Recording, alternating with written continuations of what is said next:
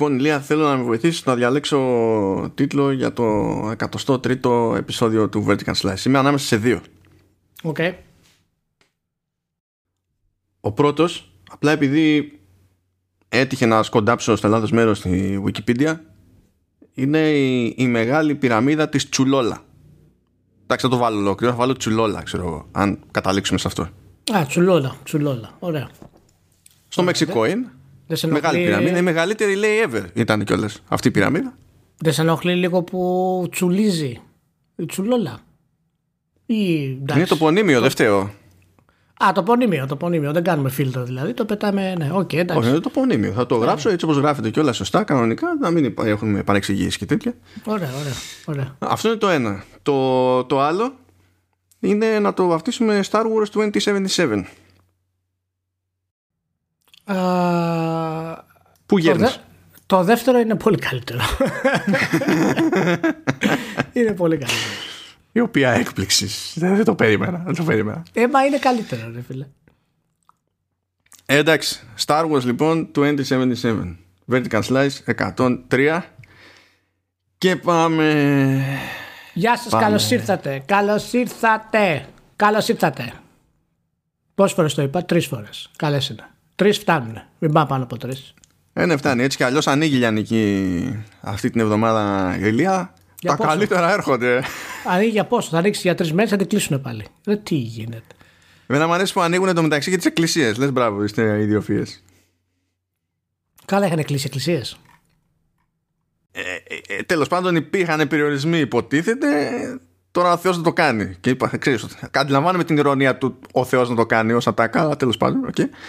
Ε, Τώρα όμως θα είναι πιο, πιο χαλαρά ακόμη. Because why not? Μάλιστα. Why not? Ωραία, εντάξει. Για χαρά. Γιατί ρε παιδί μου να είναι εύκολο να πας να αγοράσεις ε, κάνα παπούτσι έτσι και έχεις μείνει με τρίπιο. Είναι αυτό μια ανάγκη. Αλλά δεν πρέπει να μπορείς να πας και σε εκκλησίες και φαντάζομαι να κοινωνήσεις. Γιατί εδώ δεν τους στα- ως προς αυτό δεν τους σταμάτησε τίποτα. Καμία λογική, καμία επιστήμη δεν έπαιζε ρόλο ας πούμε. Έπρεπε...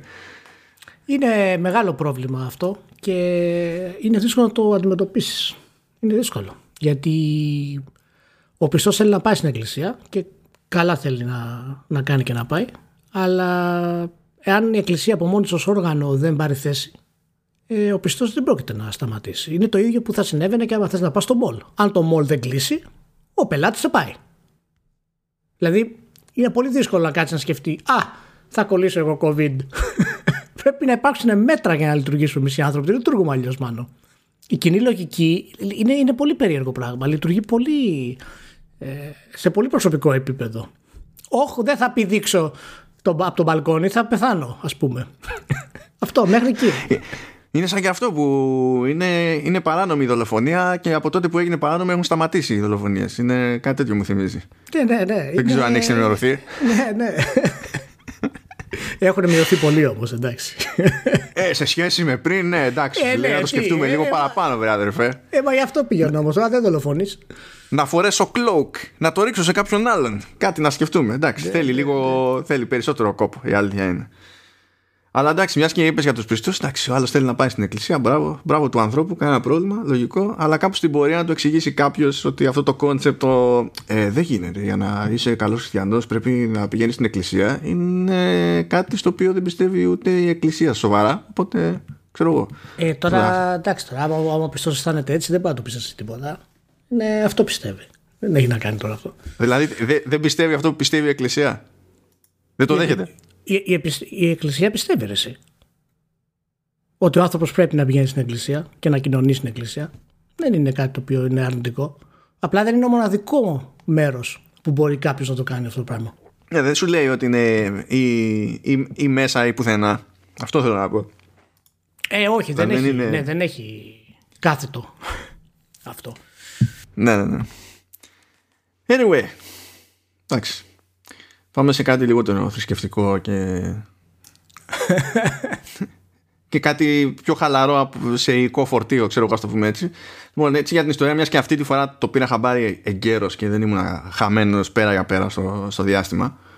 Να πούμε για την ιστορία, για όποιον τρώγεται τέλος πάντων και είναι, τι είναι που είναι βιδωμένος στο σπίτι του, ας πούμε, και θέλει να ψαχτεί, ότι τώρα στο τέλος Ιανουαρίου τρέχει το Global Game Jam Μπράβο. Που έτσι κι αλλιώς είναι διεθνής οργάνωση. Έτσι. Απλά στην περίπτωση της Ελλάδας ε, υποτίθεται ότι έχουμε το, τη διοργάνωση της Αθήνας, έχουμε τη διοργάνωση της Πάτρας και αν κατάλαβα καλά νομίζω στη διοργάνωση της Πάτρας αυτή τη φορά ε, έχει γίνει κάτι σαν κοπ με τη διοργάνωση της Καστοριάς. Δεν, δεν ορκίζομαι τέρμα για αυτή την πληροφορία. Ε, αυτή τη στιγμή μιλάμε. Και τέλος πάντων, ε, για ποιον δεν γνωρίζει, το Global Game Jam είναι στην ουσία μια, μια διοργάνωση που σου λέει ότι κοίταξε να δεις, θα σου δώσουμε ένα θέμα το οποίο θα αποκαλυφθεί διεθνώς την ίδια ώρα παντού ε, και με βάση αυτό το θέμα, αυτό το concept τέλος πάντων, έχεις περίπου τρεις μέρες περιθώριο να φτιάξεις κάτι playable. Δεν, προφανώς δεν είναι ανάγκη να είναι τελειωμένο κτλ. Αλλά να είναι playable και να είναι on topic. Τώρα τραβάει λίγο παραπάνω αυτή τη φορά, νομίζω πάει 4 μέρες. Είναι από 27 του μήνα μέχρι 31 Ιανουαρίου και προφανώς όλες οι συμμετοχές γίνονται εξ αποστάσεως. Ε, το κανόνας είναι ότι όποιος ενδιαφέρεται ανάλογα με το skill set που έχει ή με το skill set που ενδεχομένως θέλει να προσπαθήσει ξέρω εγώ, να μάθει, να παιδέψει λίγο παραπάνω ε, μπορεί να μπει κάποιος και μόνος για να προσπαθήσει στο σήμα του αλλά μπορεί να συνθέσει επιτόπου ad hoc ομάδες με άλλους και είναι συχνό το φαινόμενο να μην πηγαίνουν με έτοιμες ομάδες οπότε είναι λίγο μαθημένοι οι συμμετέχοντες αυτοί που τέλος πάντων έχουν ξανασχοληθεί στο κόνσεπτ ότι εντάξει βλέπουμε ποιοι είμαστε και κάπως ταιριάζουμε ξέρω εγώ ανάλογα με τη φάση ναι, ναι, δημιουργούνται μερικές έτσι ομαδούλες επιτόπου για να γίνει ναι, και γι' αυτό λοιπόν ε, γενικά είναι πολύ ανοιχτή η υπόθεση. Όποιος θέλει μπορεί να δηλώσει συμμετοχή. Θα φροντίσουμε λοιπόν να έχουμε τις, ε, τις παραπομπές στα facebook events τέλος πάντων που έχουν ανοίξει και για το Jam που είναι Athens και για εκείνο της Πάτρας που έχουν και οδηγίες για το πώς δηλώνει ο καθένας συμμετοχή και, και τα λοιπά. Και ό,τι άλλο χρειάζεται για να προετοιμαστεί αναλόγως. Αφού πίζετε που πίζετε σε, σε οθόνες μπροστά ξέρω εγώ θα να πίζετε και μέσω Discord προσπαθώντας να συνεννοηθείτε όλοι εξ αποστάσεως όπως όλος ο κόσμος αυτή την περίοδο είναι, ε, ναι, είναι, είναι εποχή των gamers και των δημιουργών games αυτή η εποχή θα πάμε μπροστά ναι, ισχύει, ισχύει. Και τέλος πάντων, debatable με αυτά που ακούμε σε κάποιες συνομοτάξει, αλλά θα δούμε, θα δούμε, θα δούμε. Λοιπόν, πάει λοιπόν αυτό. Κάντε τα πλάνα σας, ο καθένας όπως νομίζει. Και τώρα περνάμε στον ορισμό της περιπέτειας. Ηλία. Adventure. Adventure. Είναι, μιλάμε τώρα και για τον πραγματικά τον πρωτότυπο ορισμό της περιπέτειας δηλαδή για, με την αρχαιολογική του έννοια το, που έχει να κάνει με μετάπτωση από τη μία κατάσταση στην άλλη και αυτές οι μεταπτώσεις είναι που δημιουργούν τον ενδιαφέρον και τα λοιπά. Okay. Ε, κάπως έτσι έχει γίνει και φάση με την Codemasters. Την Codemasters ήταν να την πάρει Take Two. Και ξαφνικά ήταν ε, μάλλον ήταν να την πάρει η EA. Ξαφνικά χώθηκε η Take Two. Και ξαφνικά ξαναχώθηκε η EA. Καλά, τέτοια, τέτοια τρέλα για την Godmasters. Δεν ξέρω, αλήθεια. Κοίτα, Codemasters καλά περνάει. από εκεί που ήταν να εισπράξει ένα δις, οι ιδιοκτήτες τέλος πάντων να εισπράξουν ένα δις, θα πάνε για 1,2. Και πλάκα ποια είναι. Έχουν κάνει αυτό το μπρος πίσω. Και ταυτόχρονα λένε ότι εξακολουθούμε να ψάχνουμε για προτάσεις και ευκαιρίες. Τώρα σου λέει εδώ τις έχουμε. Αφού έχουμε καταφέρει η A και Take Two να τη λέει ο ένας τον άλλον Καλά περνάμε. Ας πουλήσουμε τρέλα. Γιατί, γιατί όχι. Απλά πλέον δεν μπορώ να το πάρω σοβαρά ότι θα περάσει αυτό παρότι η Take Two απέσυρε το ενδιαφέρον της υποτίθεται, έτσι. Ε, θα την πάρει η τώρα. Κοίτα, να σου πω, τώρα σοβαρά να μιλάμε έτσι. Είμαστε σε μια πραγματικότητα όπου υπάρχει η THQ Nordic και υπάρχει και η Tencent. Ποτέ δεν ξέρεις. Ε, όχι ρε εσύ, δεν έχει, θα το πάρει η A. Η A θέλουμε να την πάρει πάμε. Το είχαμε ξαναπεί. Εγώ δηλαδή το είχα πει. η A, θέλουμε να την πάρει η A. Φωνάζει ο Μπίζας τώρα από το, από το σπίτι. Καλά, ο Μπίζας το ζει αυτό στο, στο, στο πετσί του έτσι κι αλλιώς. Η πλάκα με τον Μπίζα ξέρεις ποια είναι, έτσι. Δίνει πόνο. Μα η A και η A και η A και μπήξε και δείξε η A και τα λοιπά. Αγοράζει Xbox Series S. Βάζει ε, Game Pass Ultimate και έχει πάρει της βάρνα τα παιχνίδια από το EA Vault. Ε, ναι, ρε, εσύ. Το ξέρω εγώ το Και λέω- πεις. Άσε τώρα. και Το, λέω, το ρε, έχω Μπίζα. καταλάβει. Δηλαδή, κράτα χαρακτήρα, ξέρω εγώ. Ε, κά- Εγώ Όχι. ούτε πάρτι σου δεν θα σε πιστεύει. όχι, όχι. Ξεπουλήσου. Ολοκληρωτικά. Μην αγχώνεσαι. όλα είναι καλά. Όλα είναι καλά. Να πούμε τώρα, γιατί μπορεί να μην το ξέρουν το, το παιδί μερικοί που το ακούν. Ο Μπίζας είναι το παιδί που κάνει το oversteer στο. Έπεσε Στο το- ξεχάστηκε, ε, στο Half Tone FM. ε, Κάνει στο το μυαλό over, του, ξεχάστηκε. στο Half Δεν ξέρω Tone πού FM. είμαστε. Πήγα να πω στο vertical slice. Ήταν το, το παιδί που ήταν εδώ στο 101ο επεισόδιο και υπέφερε. Δεν υπέφερε, εμένα μου είπε τα καλύτερα μπροστά μου. Ε, τώρα μην μπερδεύεις το PR με, με την Ε, Αυτό πραγματικότητα. λέω, δεν ξέρω μπροστά μου, δεν ξέρω τι με πίσω. μπροστά ήταν καλά. Αυτό με νοιάζει εμένα. Ωραία. Αλλά, Ε, ναι. εντάξει, εντάξει, εντάξει, καλά είναι. Εντάξει, 1,2 ω- ω- οριακά θα φτάσει εκεί πέρα. Δεν πρόκειται να, να πάει παραπάνω. Τώρα μην τρελαθούμε. Και πολλά λεφτά έχουν δώσει αυτή τη στιγμή. Εν, τω- εν τω μεταξύ στην αρχή η EA δεν πήγαινε να δώσει φράγκο. Ήτανε, καλά, θα έδινε φράγκα, αλλά θα έδινε και μετοχές. Η Take Two, αυτό που την ξεχώρισε, υποτίθεται, είναι που ανέβασε μεν το ποσό, αλλά είπε ότι θα δώσω φράγκο. Ναι. Οπότε είναι πιο ζεστό πράγμα, έτσι, λιγότερο volatile. Δεν λες τον ένα μέτοχο, σου, δίνω, σου παίρνω αυτές τις μετοχές, σου δίνω τις άλλες, και ανάλογα με το πώς πάει η αγορά, πουλάς και βλέπουμε. Ναι, ναι. Όχι, Και παρόλα είναι αυτά η EA ξαναχώθηκε. Είναι, ε, είναι τέτοιος ρεσί. Ε, είναι αρκετά παραπάνω γενικά από, τις, ε, από τη γενική της αξία της Codemasters. Καλά, αυτό ήθιστε. Στις εξαγορές έτσι πάει. Ναι, ναι, οπότε ξέρεις, απλά έχει και ένα όριο ας πούμε. Δεν, δεν μιλάμε για μια εταιρεία η οποία είναι, ξέρεις, στη μεγαλύτερη της επιτυχία αυτή τη στιγμή. Ε, αλλά έχει πολύ δυνατά brands. Βασικά δεν φταίει τόσο πολύ ίσως η Codemasters. Ίσως φταίει περισσότερο ότι το είδος το racing έχει, έχει λίγο έχει χτυπήσει τα βάνη. Και πλέον ή θα είσαι τελείως casual, χοντρικά μάλλον casual, ή θα πας σε κάτι, σε κάτι άλλο. Ε, ή φυσικά να είσαι branded, έτσι, όπως είναι η φόρμουλα, ας πούμε. Για να έχεις κάποια, κάποια ελπίδα.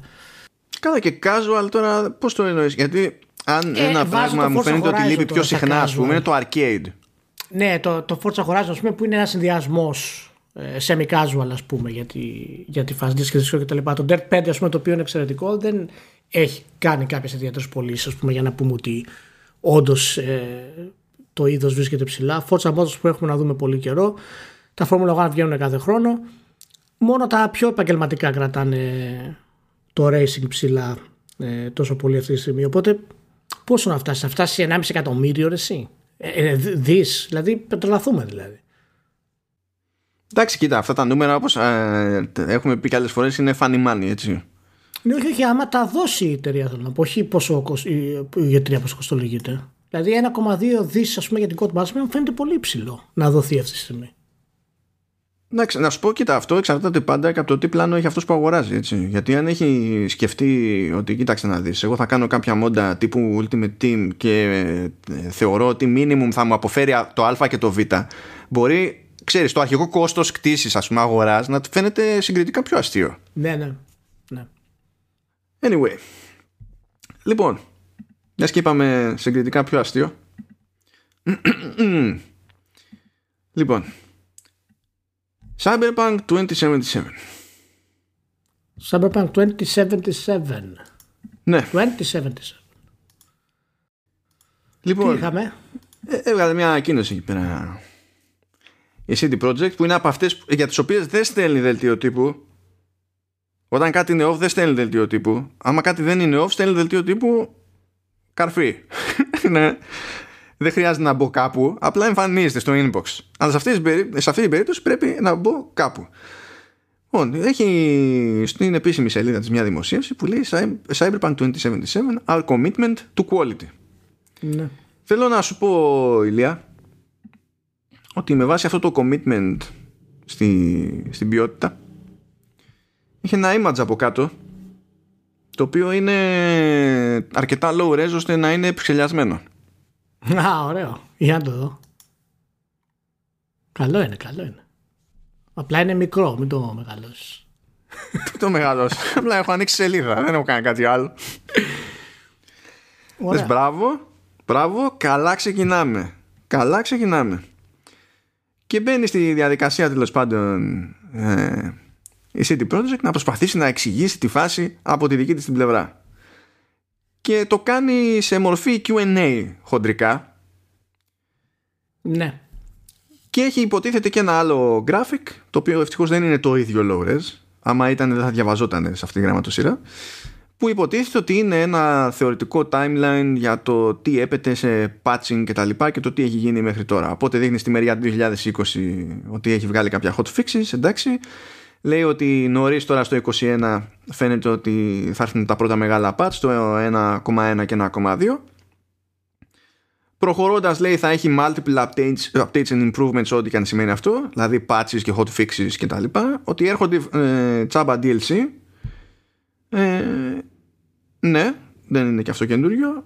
Και επίσης στο δεύτερο μισό του 2021 αναμένεται υποτίθεται το, το update για τις νέες κονσόλες που αν θυμάμαι καλά σύμφωνα με τον προηγούμενο προγραμματισμό και καλά θα πήγαινε για πιο καλοκαίρι φάση ενώ εδώ τώρα φαίνεται πιο ανοιχτό το ενδεχόμενο να πάει πιο αργά. Κύριε, αρχικά ήταν, αρχικά ήταν μέσα στο Φεβρουάριο μετά πήγε προς άνοιξη καλοκαίρι και τώρα έχει πάει προς την όπορο. Ε, πήγαινε καρότσι με, το ότι, με βάση το ότι πήγαινε καρότσι έτσι κι αλλιώς ε, ναι, η αρχική είναι, ημερομηνία έτσι. Ναι, είναι, είναι λογικό εφόσον έχουν γίνει όλα αυτά τα πράγματα. Το Next Parts θα πάρει, ξέρεις, θα πάρει σειρά στην ουσία μέχρι να μπορέσουν να ισορροπήσουν περισσότερο τις εκδόσεις της ε, ε, Old Gen στις παλιές κονσόλες. Ε, οπότε δεν μου κάνει εντύπωση γενικά και το προτιμώ ε, να το καθυστερήσουν λίγο παραπάνω, να αποκτήσουν και λίγο καλύτερη τεχνογνωσία για τις ε, κονσόλες. Οπότε να δημιουργήσουν ένα πακέτο περίπου το φθινόπωρο που θα περιλαμβάνει και τα free DLCs, θα περιλαμβάνει και όλα τα improvements που θα έχουν γίνει μέχρι τότε. Αν και είμαι σίγουρος ότι τα improvements θα συνεχίσουν ε, γενικά μέσα στο 2021 ε, για να μπορέσουν να το φτάσουν στο, στο επίπεδο που θα έπρεπε να είναι στο λανσάρισμα χοντρικά αν παίρνανε ένα-ενάμιση χρόνο ακόμα στην ουσία είναι έτσι όπως το έχουν επεκτείνει. Εάν βγάλουμε την, ε, τις παλιές εκδόσεις, τις εκδόσεις για τις παλιές κονσόλες που εκεί τα προβλήματα ήταν διαφορετικά έχουν ακολουθήσει το μοντέλο του Witcher ε, αλλά σε ένα βαθμό που, το οποίο τους ξέφυγε παραπάνω. Το, το Witcher ήταν πολύ πιο ε, playable όταν έχει κυκλοφορήσει στα base consoles, έτσι, στο PC και τα λοιπά, φύσαγε ούτως ή άλλως. Mm-hmm. Είχε φυσικά bugs και τέτοια. Ε, οπότε ναι, δεν μου κάνει εντύπωση για το, για το patch, για τον ναι. που πήγε πιο. Το πιο timeline είναι, είναι δεδομένο των περιστάσεων λογικό. Α, α, συμβαίνει τώρα επειδή είμαστε πάνω υποτίθεται σε αλλαγή γενιά, συμβαίνει αυτό το περίεργο μόνο που αυτοί που δίνουν πιο εύκολα λεφτά για νέο hardware είναι αυτοί που θα περιμένουν περισσότερο. Το οποίο βέβαια είναι η λογική θυσία διότι οι υπόλοιποι που δεν επενδύουν το ίδιο γρήγορα σε νέο hardware είναι άπειροι συγκριτικά. Ε, ναι, εννοείται, εννοείται. Μα ούτως ή άλλως, όταν επενδύσει σε νέο hardware, δεν έχεις παιχνίδια να παίξεις. Και όντως δεν έχουμε παιχνίδια να παίξουμε νέας γενιάς. Δεν είναι κάτι δηλαδή τρομερό, ούτε κάτι το οποίο δεν περιμένουμε, ας πούμε, γενικά. Ε, είναι ένα από τα από τα θέματα. Ε, κοίτα, είναι και όλη η βάση αυτό που είχαμε συζητήσει και πέρσι, νομίζω, κάποια στιγμή που μιλάγαμε για το Cyberpunk. Ότι τουλάχιστον είχα πει εγώ ότι αυτή η αποφασή τους να το κάνουν δίπορτο δεν θα τους έβγαινε σε καλό γενικά. Ε, και από εκεί, ε, από εκεί ξεκινήσει τουλάχιστον το, το τελικό στάδιο της ανακατοσούρας αυτής. Ας πάμε παρακάτω σε αυτά που λένε. Λέει λοιπόν γιατί υπάρχει λέει, τόσο μεγάλη απόσταση ποιοτική εννοεί μεταξύ των εκδόσεων λέει για PC και των παλαιότερων κονσολών. Ε, εντάξει, να, να ξέρετε τώρα ότι αυτή η ερωταπάντηση υπάρχει επειδή έχουν ξεκινήσει νομικές διαδικασίες. Διότι δεν είναι σοβαρή ε, ερώτηση που χρειάζεται τόσο σοβαρή απάντηση. Δηλαδή, άλλο hardware, άλλος αέρας, ξέρουμε γιατί υπάρχει απόσταση ε, μεταξύ των δύο. Είναι τεχνικό το ζήτημα. Οπότε θα πάω στο επόμενο που λέει ποιο ήταν το βασικό πρόβλημα ας πούμε, που ε, δυσκόλεψε το, την ανάπτυξη του παιχνιδιού στις κονσόλες. Εδώ δεν μπορώ να συλλάβω ότι λένε αυτό που λένε. Ε, λένε ότι το πρόβλημά τους τέλος πάντων ήταν το, το asset streaming. Διότι από τη στιγμή που έχουν ε, μια τόσο πυκνή περιοχή όπως είναι η Night City πρέπει να τραβάνε συνέχεια δεδομένα από το δίσκο τέλος πάντων και τα λοιπά και τα λοιπά το οποίο είναι κλασικό σε, σε τέτοιου είδους παιχνίδια έτσι κι αλλιώς. Το περίεργο δεν είναι ότι ήθελε assets, δεν είναι ότι ξαφνικά κατάλαβαν ότι έπρεπε να φτιάξουν streaming engine, αλλά σου λέει ότι τέλος πάντων αυτό το κομμάτι είναι που τους ζόρισε. Και στην επόμενη ερώτηση λέει Δεν δοκιμάσατε Πώς τρέχει το παιχνίδι στις παλαιότερες κονσόλες για να... Και λέει ναι, ναι, ναι Αλλά λέει το testing που κάναμε Δεν έδειξε αρχικά λέει, τα προβλήματα που είχαμε στο τέλος. Δεν ξέρω πώς γίνεται αυτό. Και να πω για, γιατί δεν ξέρω πώς γίνεται αυτό. Δεν είναι ότι δεν ξέρεις τι όγκο δεδομένων χρειάζεται μια σκηνή που πας να φορτώσεις. Ξέρεις, το βλέπεις, είναι μετρήσιμο αυτό το πράγμα. Ταυτόχρονα δεν είναι ότι δεν ξέρεις τι read, ε, τι, read τα, ε, τι ταβάνι έχει σε read speed ο σκληρός δίσκος στις κονσόλες του 2013. Το ξέρεις. Εγώ θέλω να είμαι πολύ προσεκτικός σε αυτά τα πράγματα και δεν θα πάρω θέση ούτε για μετρήσεις το SSD και τα λοιπά γιατί δεν έχω ιδέα από game development δεν μπορώ να υποθέσω ε, το τι σημαίνει το asset streaming για ένα παιχνίδι το οποίο δεν έχει ξαναγίνει ποτέ όπως είναι το Cyberpunk. Γιατί η πόλη του Cyberpunk δεν έχει ξαναγίνει σε κανένα παιχνίδι ποτέ. Οπότε δεν μπορώ να ξέρω τι σημαίνει για αυτούς το asset streaming. Σίγουρα η γενική γνώση ότι οι παλιές κονσόλες ε, δεν μπορούν να κάνουν stream όπως θα κάνουν οι καινούργιες κονσόλες όταν έχεις τα asset αυτά ε, με τους SSD είναι, είναι, είναι φυσιολογικό. Δεν υπάρχει είναι και κονσόλες οι οποίες έχουν δουλέψει έτσι, που κάναν το Witcher 3. Δεν είναι ότι δεν τις έχουν αγγίξει. Ξέρουν ποιο, ε, ναι, ποιο ήταν ε, το πρόβλημά ε, τους, το ταβάνι τους. Ναι, ναι. Για, εγώ γι' αυτό καταλαβαίνω αυτό που λένε, ότι ξεκινήσαμε βάσει το PC ε, στην ουσία και μετά το γυρίσανε προς τα πίσω. Και... Αυτό με ενοχλεί ακόμη περισσότερο. Θα σου πω μετά, πες. Αυτό είναι κάτι το οποίο ε, δεν είναι η πρώτη τους, δεν φαίνεται μάλλον να είναι η πρώτη τους επιλογή. Πρέπει να έγινε όταν αποφασίσαν να το κάνουν δίπορτο αυτό το πράγμα. Και όταν αποφασίσουν να το κάνουν δίπορτο, η λογική είναι το lead platform σου να είναι το PC. Δηλαδή, όταν εννοώ δίπορτο, εννοώ να κάνεις το παιχνίδι νέας γενιάς στην ουσία. Και όταν αποφασίζει να το κάνεις αυτό, τότε προφανώς το PC πρέπει να είναι το lead. Όταν αποφασίζει να μείνεις στην παλιά γενιά, τότε το lead πρέπει να είναι οι κονσόλες παλιάς γενιάς. Και όταν αποφασίζει να το κάνουν αυτό, ε, εκεί ξεκίνησε ένα ντόμινο το οποίο στην ουσία αρχίσαν και κάναν διάφορα πράγματα στο PC και προσπαθούσαν να τα εντάξουν πίσω στις κονσόλες ε, δεν τους έβγαινε. Και το θέμα ποιο είναι, ότι αρχίσαν να βάζουν πάνω ακόμα περισσότερα συστήματα για ακόμα περισσότερα συστήματα ε, στο παιχνίδι, τα οποία δεν χωράγανε στην ουσία στις παλιές κονσόλες. Προσπαθούσαν να τα χωρέσουν, να τα κάνουν, ξέρεις, να κάνουν streamline κτλ. Αλλά δεν βγαίνουν, δεν βγαίνανε. Και αυτό επηρέασε και το development και στο PC στην ουσία. Ε, αυτή την αίσθηση παίρνω από, από αυτές τις δηλώσεις. Ε,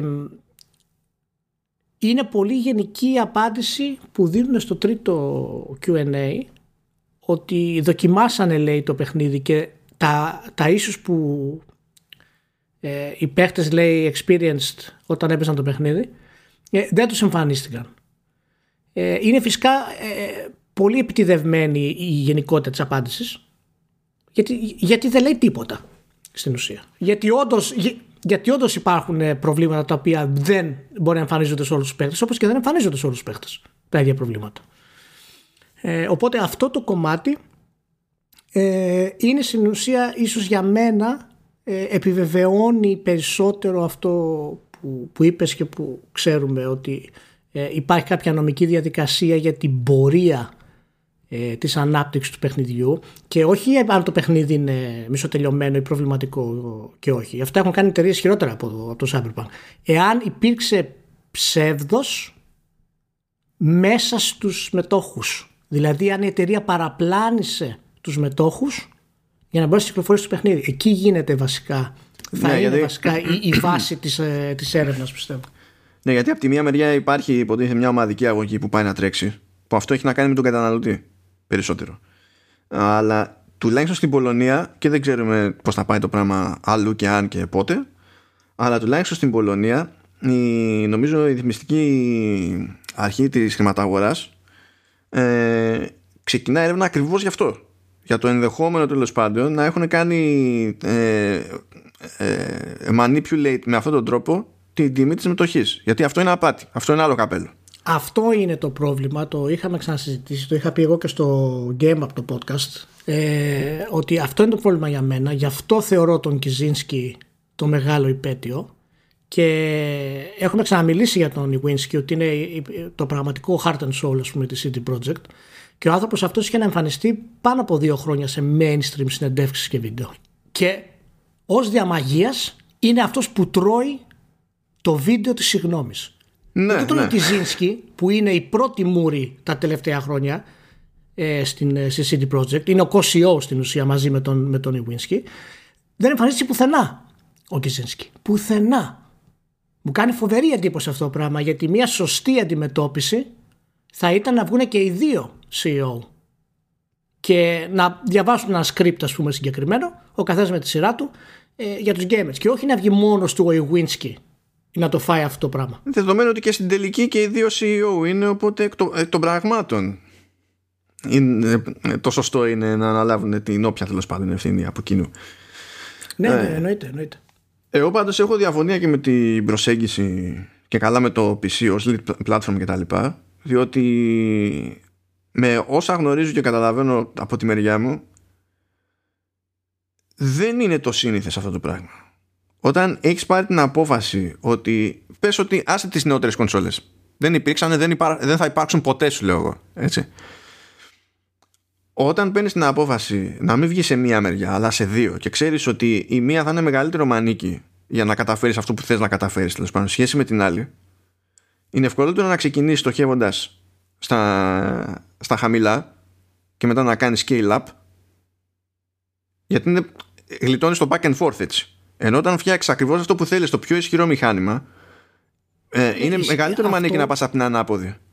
Αυτό ισχύει που λες, αλλά όχι όταν μια εταιρεία αλλάζει το development στη μέση του παιχνιδιού. Όχι, αλλά ακόμα και να μην τα άλλαζε, αυτό θέλω να πω ότι ακόμη και να μην τα άλλαζε, εγώ διαφωνώ με, αυτό, το- με αυτή την κατεύθυνση, εφόσον όντως. που λέ- μόνοι τους λένε ότι ήταν lead platform το PC σε αυτή την Ναι, περίπτωση. κοίτα, η, η CD Projekt πάντα ήταν lead platform το PC της. Και στο Witcher 3 ήταν lead platform το PC. Όπως είναι η Valve, ξέρω εγώ. Ναι, απλά τότε είχε τη Το- το δικαιολογία ότι ακόμα έκανε το transition, ας πούμε, σα- ε, ω- ως εταιρεία που ξεκάθαρα ήταν για PC και μετά, αν και κάπως τέλος πάντων Ναι, ναι, έφτανε όχι, σε αλλά κοίτα, κονσόλες. πάντα η- το DNA της CD Projekt- της CD Projekt παραμένει CD. Ε, δηλαδή πα- παραμένει PC. Τώρα, το, εάν αυτό προσπαθεί να το αλλάξει ή δεν μπορεί να το αλλάξει ή θέλει να το αλλάξει, δεν το ξέρουμε αυτό το πράγμα. Αλλά νομίζω ότι πέρα από αυτό που λες, η βάση είναι ότι ε, ισχύει αυτό που λες με την έννοια ότι ε, πάντα αναπτύσσεις το lowest ε, denominator. Εννοείται. Όταν ξαφνικά όμως ο άλλος έρχεται και σου λέει ότι κοίτα να δεις αυτό το μηχάνημα θα το βάλεις σε αυτό το μηχάνημα και θα έχεις αυτή την απόδοση πλέον. Σκέψου τι μπορείς να κάνεις καινούριο. Αυτόματο αλλάζει όλο σου το κονέ ας πούμε. Το streaming που, που αναφέρει, ε, το οποίο είναι και το θέμα των assets και τα λοιπά στις παλιές κονσόλες, ποιο είναι το πρόβλημα; Το streaming έχει να κάνει πάρα πολύ φυσικά και με, τα, με το emergent gameplay. Δηλαδή είναι η μηχανή ρολάρει στην ουσία συνέχεια assets τα οποία εμφανίζονται random ανάλογα με το τι κάνει ο παίχτη. Αυτά είναι τα περισσότερα κολλήματα που έχουν οι κονσόλες παλιάς γενιάς. Και ακριβώς. Και ξέρεις, επηρεάζει πολλά πράγματα ας πούμε. Θεωρητικά μιλώντας τώρα δεν ε, έχουμε εμπειρία από αυτό το πράγμα αλλά έχοντας διαβάσει κάποια πράγματα και δει πώς λειτουργούν ε, ειδικά το Cyberpunk σε παλιές και νέες ε, κονσόλες.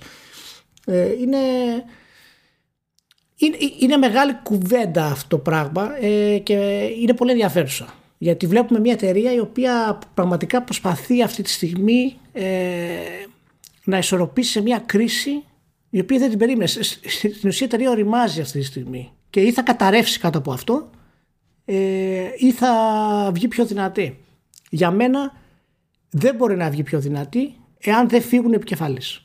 Είναι, μέσα, είναι για μένα 100% για μένα και οι δύο επικεφαλείς και ο Ιουίνσκι πρέπει να φύγει άσχετα αν τον συμπαθώ ιδιαίτερα γιατί ξέρω τι έχει κάνει για την εταιρεία αυτή και ποιο είναι το στυλ του γενικά αλλά ε, αν είναι να φύγει ένας πρέπει ο Κιζίνσκι οπωσδήποτε να απομακρυνθεί οπωσδήποτε Να σημειώσω κάτι ψηλό, νομίζω ή τον Αύγουστο ή τον Σεπτέμβριο είχαν βγει απαιτήσεις συστήματος για την έκδοση του PC.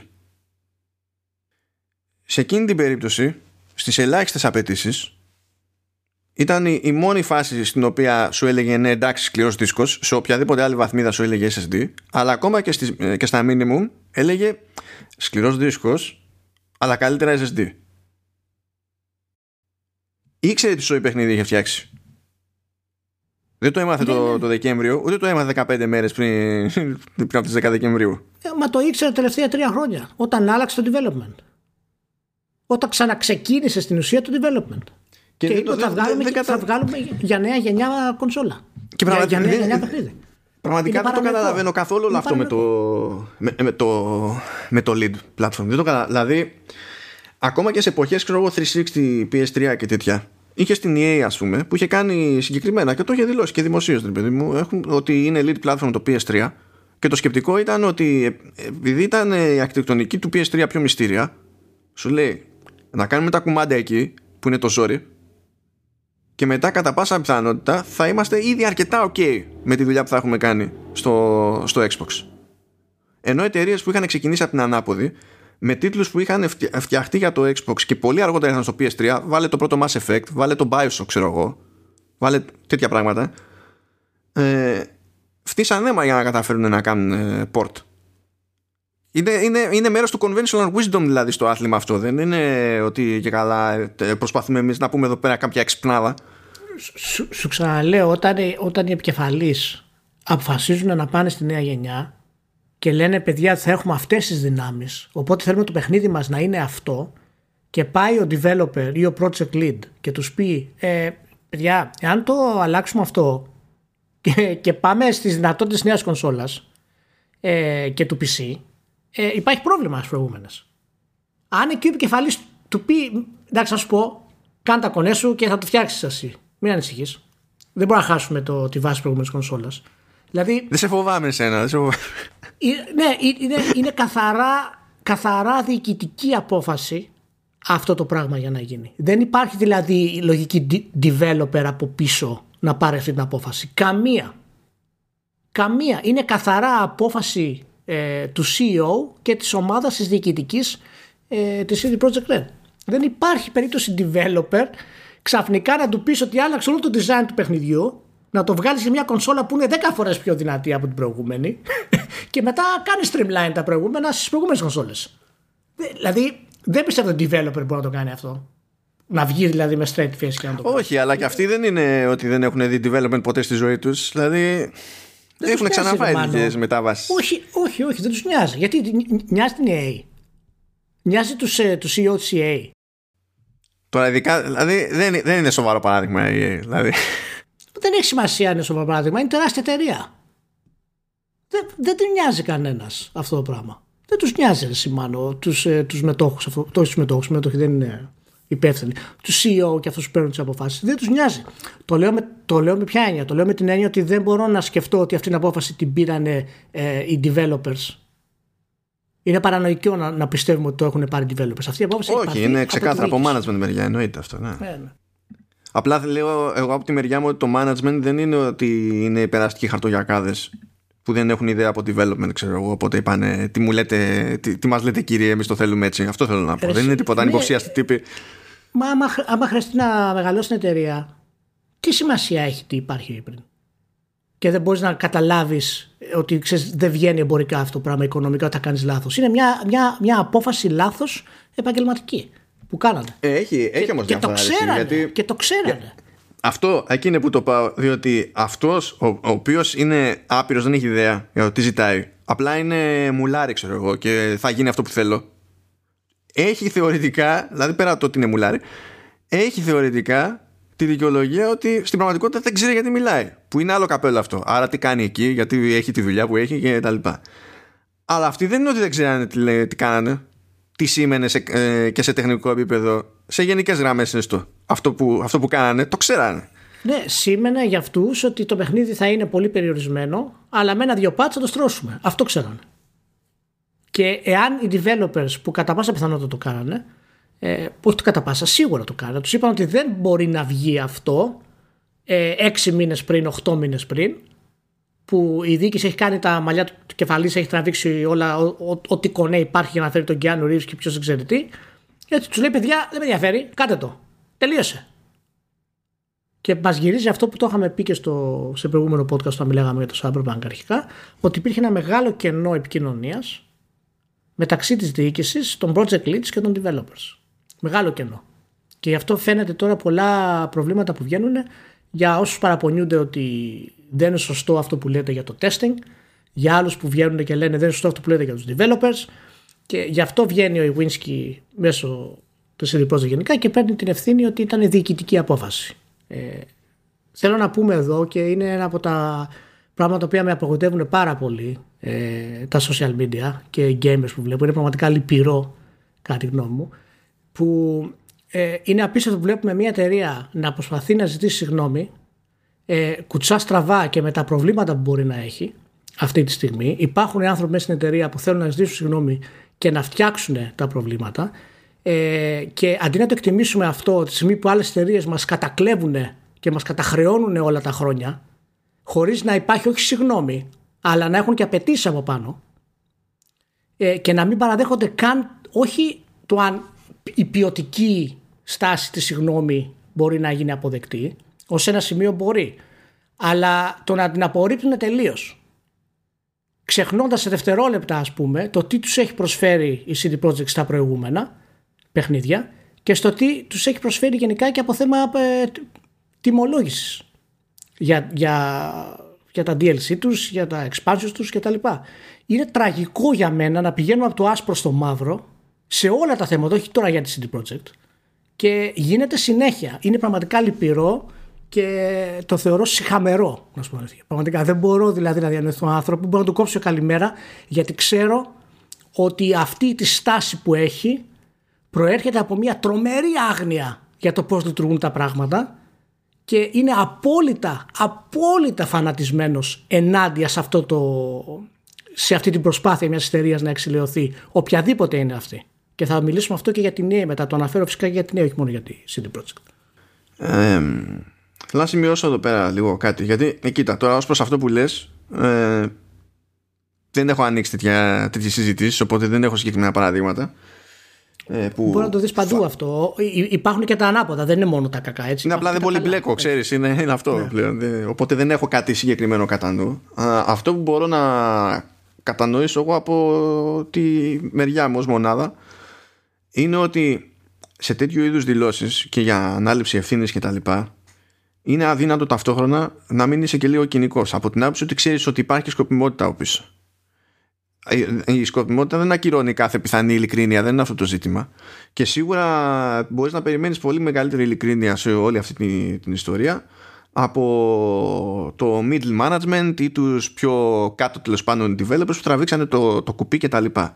Αλλά ακριβώς επειδή μπλέκουν, μπλέκουν και νομικές περιπέτειες και στη μέση είναι αδύνατο σε κάθε τέτοια κίνηση της εταιρείας να, να μην συνυπολογίσεις ότι έχει φτάσει σε αυτή τη, φάση ένα μήνα μετά το λανσάρισμα του παιχνιδιού αφού ξεκινήσανε νομικές διαδικασίες. Δεν θα πεις εντάξει δεν με ενδιαφέρει αυτό που θα μου πεις αλλά ταυτόχρονα θα πεις ότι I see what you did there. Όχι, όχι, εμένα δεν με απασχολεί αυτό καθόλου. Δεν, δεν θεωρώ ότι το ένα ε, πάει στο άλλο. Γιατί η εταιρεία, η εταιρεία θα έδειχνε τη συγνώμη της, αν δεν την έλεγε, θα έδειχνε τη συγνώμη της ε, με το να φτιάξει το παιχνίδι και να το επαναφέρει. Εκεί που έπρεπε να είναι. Εάν δεν το έκανε, τότε θα ήταν καταστροφικό. Θα ήταν η επιλογή της δηλαδή.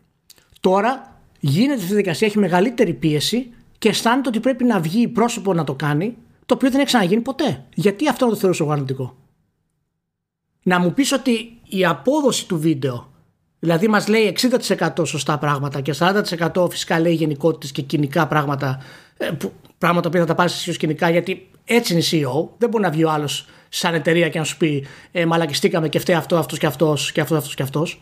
Πρέπει να έχει ε, μια γενική στάση. Όποιος δεν το καταλαβαίνει αυτό, τότε δεν ξέρει τι του γίνεται από αυτά τα πράγματα. Και ξέρεις ποιο είναι το πιο τρομερό, ότι όταν λέμε ότι μια εταιρεία κάνει αυτό και το χρησιμοποιούμε ως vacuum και δεν λέμε τι κάνουν οι άλλες εταιρείες τότε δείχνει ότι είμαστε πολύ συγκροτημένοι ενάντια στο, σε μια εταιρεία λόγω του trend που ισχύει.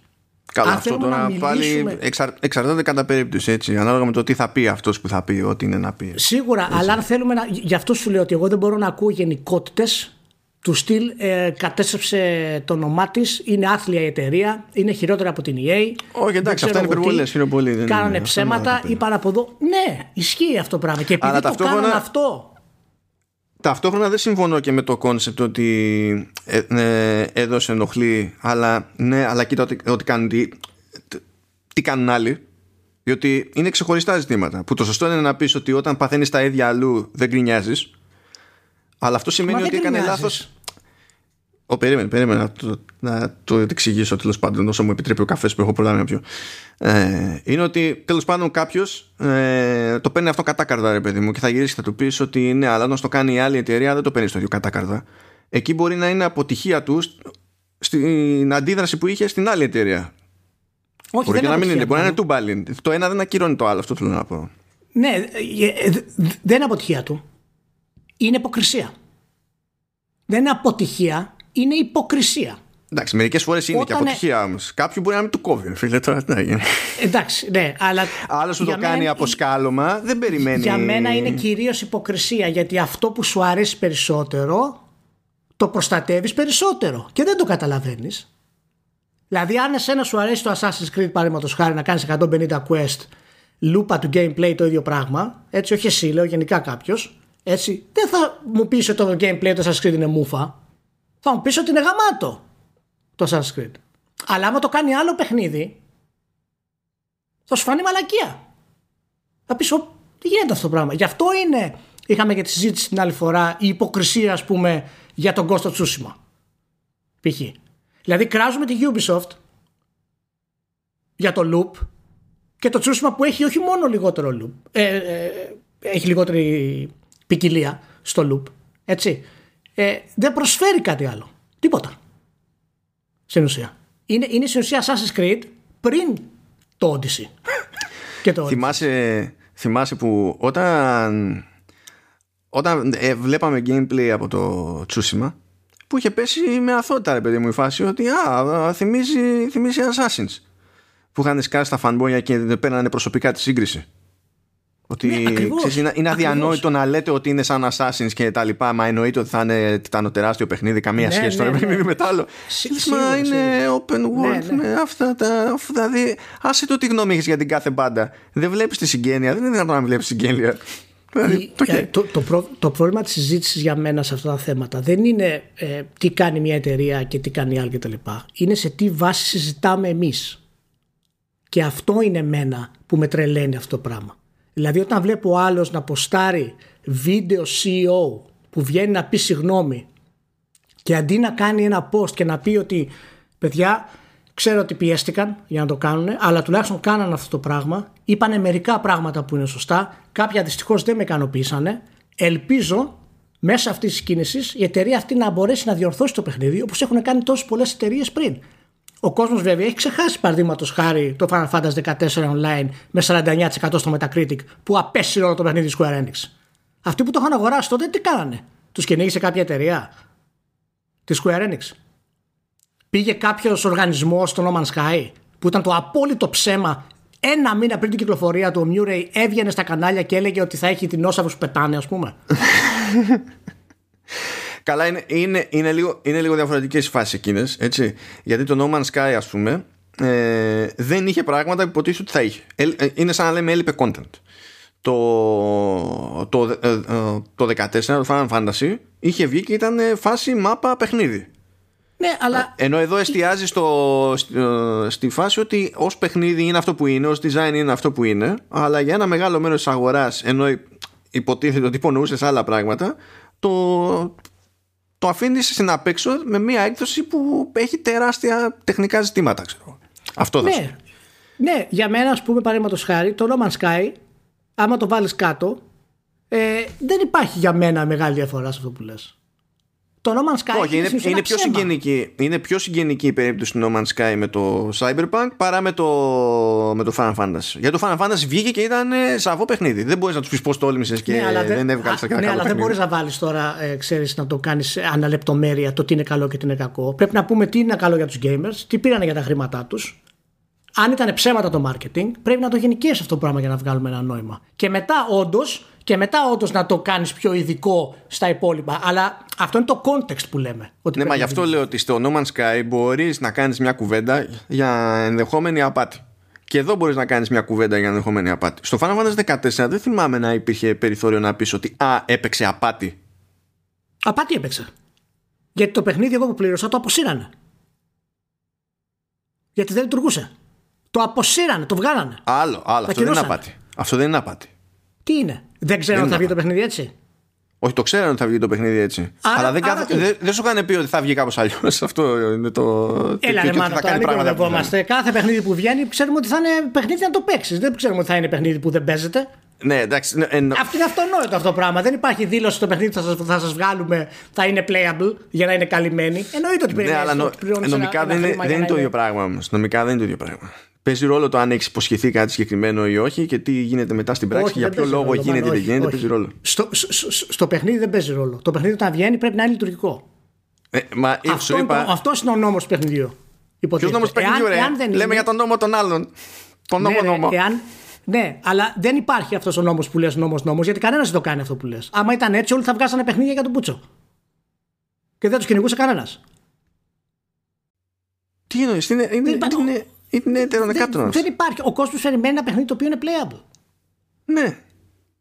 Ναι, αλλά το τι, θεωρεί, το τι είναι απάτη και το τι δεν είναι απάτη είναι άλλο καπέλο. Δεν είναι το ναι, είναι δυσλειτουργικό, ναι, είναι, είναι προβληματικό το προϊόν.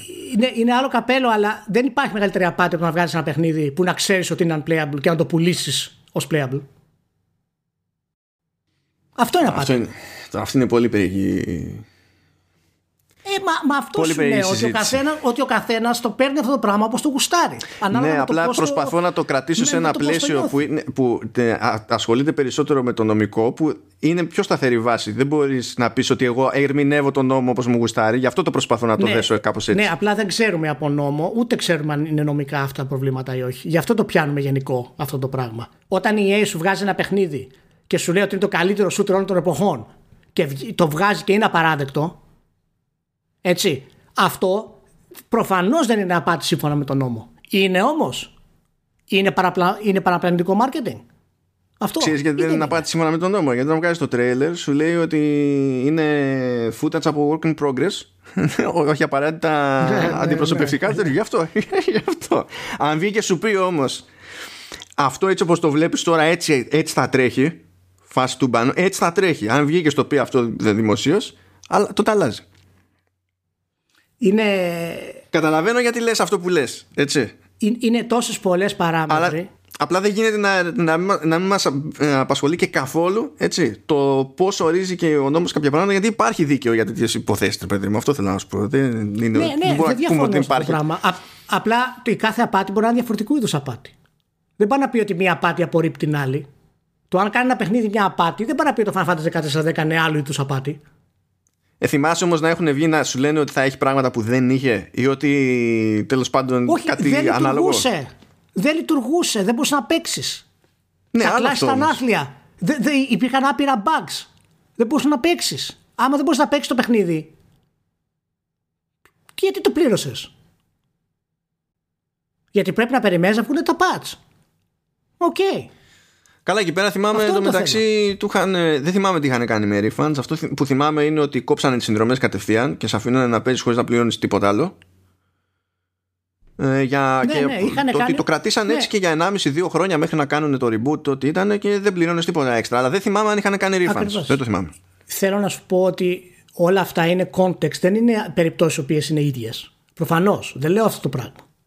Έτσι. Αλλά θέλω να πω όταν κάποιος θέλει να συζητήσει για αυτά τα θέματα, έτσι, δεν μπορεί να είναι απόλυτος και να μην παίρνει στο μυαλό του το ιστορικό που έχουμε ως βιομηχανία.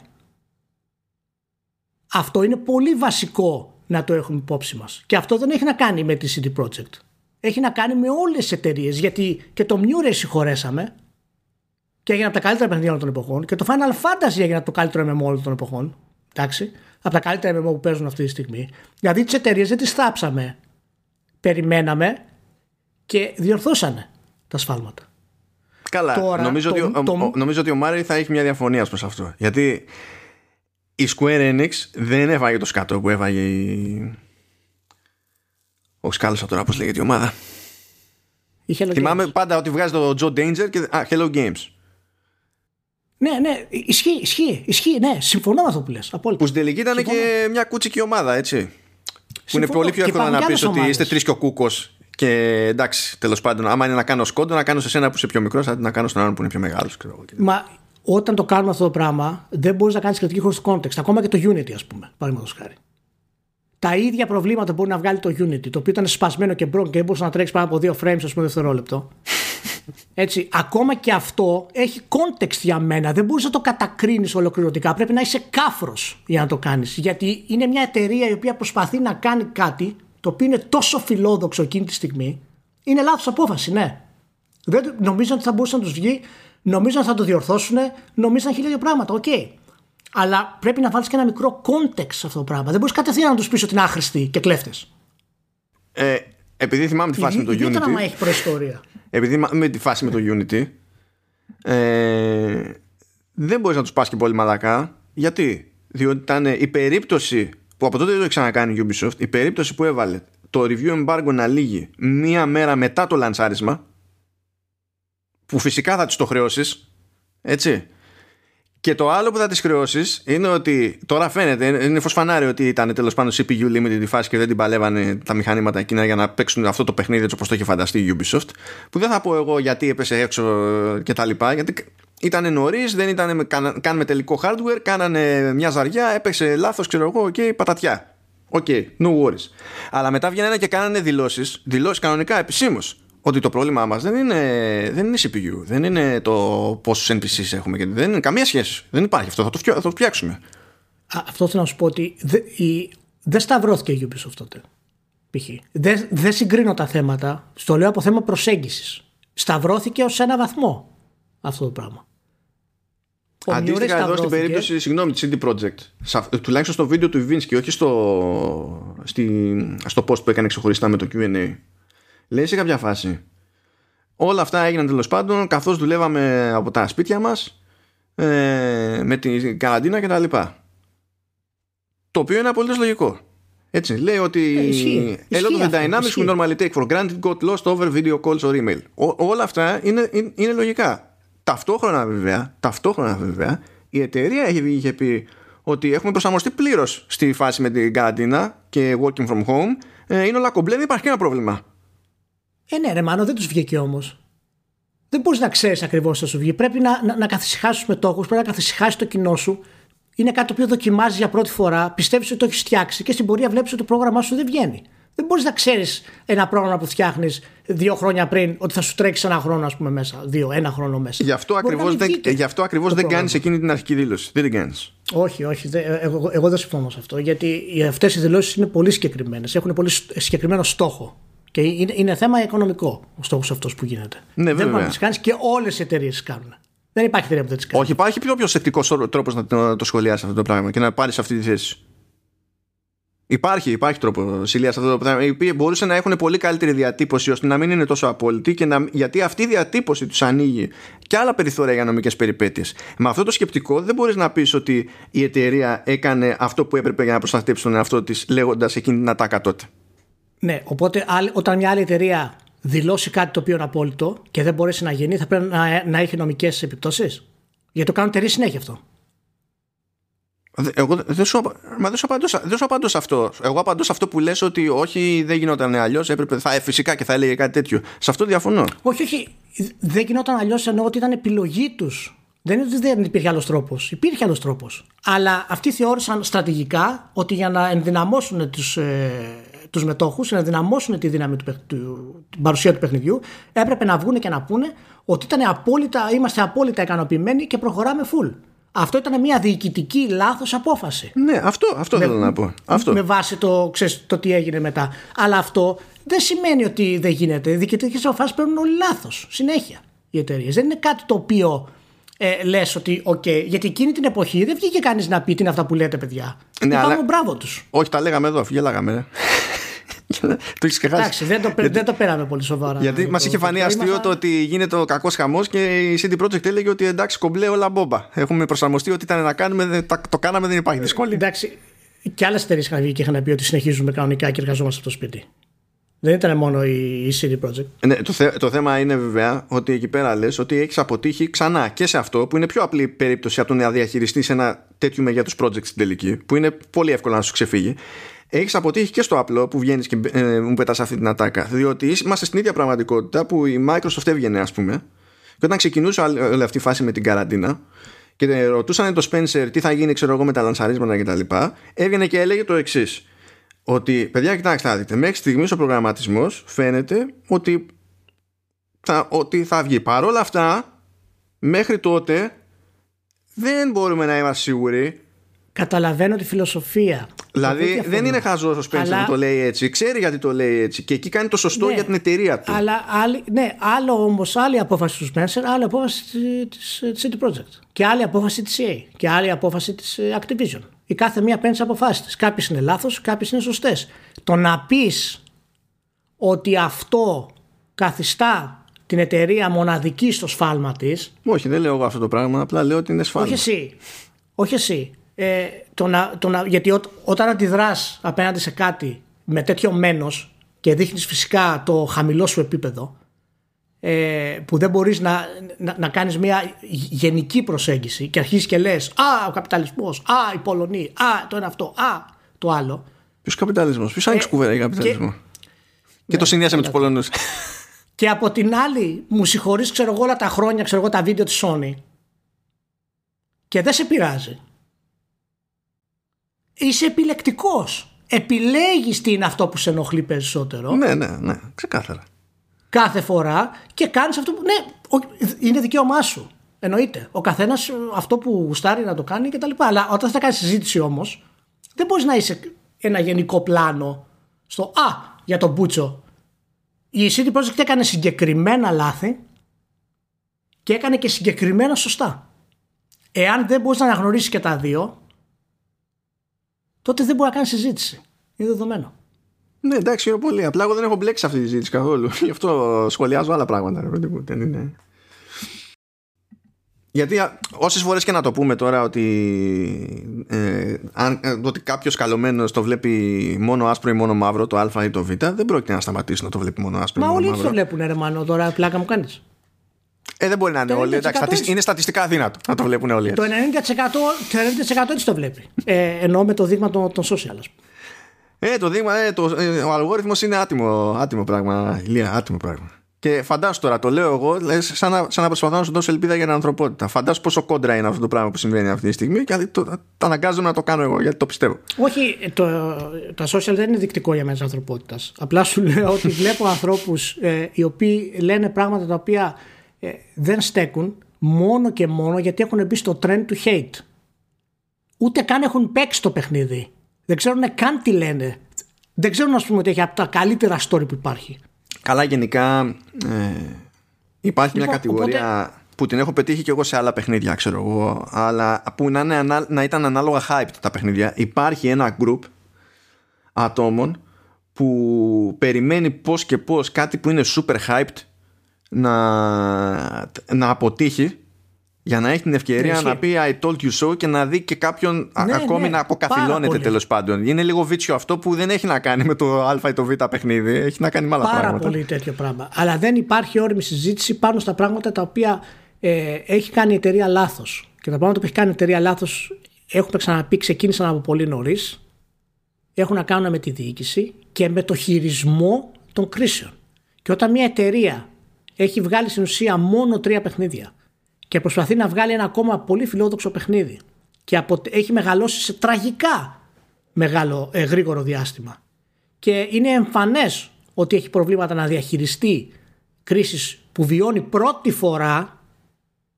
Δεν μου φαίνεται ένα περίεργο μάλλον ούτε θα τη θάψω την εταιρεία. Λογικά έχει προβλήματα η εταιρεία αυτή γιατί είναι μια εταιρεία η οποία τώρα μεγαλώνει και δεν μπορεί να τα αντιμετωπίσει. Εδώ άλλες εταιρείες που προσπαθούν να διορθώσουν τα μεγάλα fuck-ups που έχουν γίνει. Εδώ έγινε hack η Sony.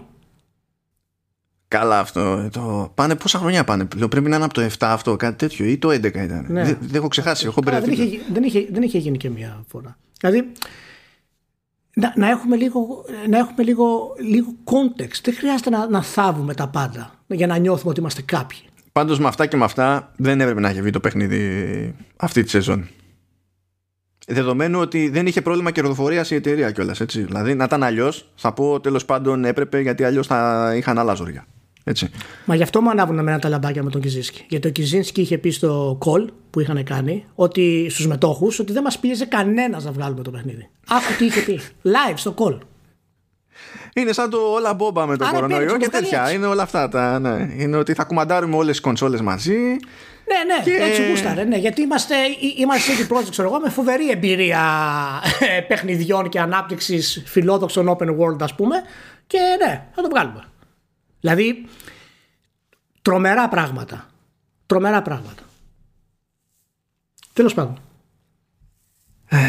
Και μετά έχεις και συναδέλφους του εξωτερικού που ανακαλύπτουν ε, ότι όταν δεν βγάζει τελείως off μια κονσόλα και την έχεις σε stand-by, γενικά οποιαδήποτε συσκευή, αν δεν τη βγάλει τελείως από την πρίζα και τη, ή τελείως off, ανάλογα με το αν σου δίνει το περιθώριο να τη βγάλεις τελείως off ή όχι, και την έχεις σε stand-by mode, ότι καίει περισσότερο από, το, από μηδέν και ότι αυτό κατ' επέκταση έχει μια τέλος πάντων επίπτωση υποτίθεται στο, στο περιβάλλον ε, έμεση. Έτσι. Και αυτό ισχύει και στις κονσόλες εδώ και χρόνια. χρόνια. χρόνια όμως έτσι. Ωραία. Το περιβάλλον μας κόει ή το 0,0 ευρώ που χρεώνεται στο stand Δεν ξέρω, δεν ξέρω αλήθεια. βγαίνει μια ιστορία τώρα, είδα, πέτυχα ρεπορτάζ έξω τέλος πάντων, ειδικά για την Αμερική εντωμεταξύ. Γιατί στην Αμερική όταν καλά βγάζεις ξέρω εγώ, νομίζω και το Xbox και το PlayStation ότι το, το default τους setting είναι να είναι στο standby ή instant on όπως το λέει ξέρω εγώ η Microsoft στο, στο Xbox. Ενώ το default εδώ στην Ευρώπη είναι να σβήνει. Αλλά σε κάθε περίπτωση στο setup σου δίνει το περιθώριο να διαλέξεις. Και σου εξηγεί τι κάνει το καθένα. Έτσι. Σου εξηγεί. Ναι.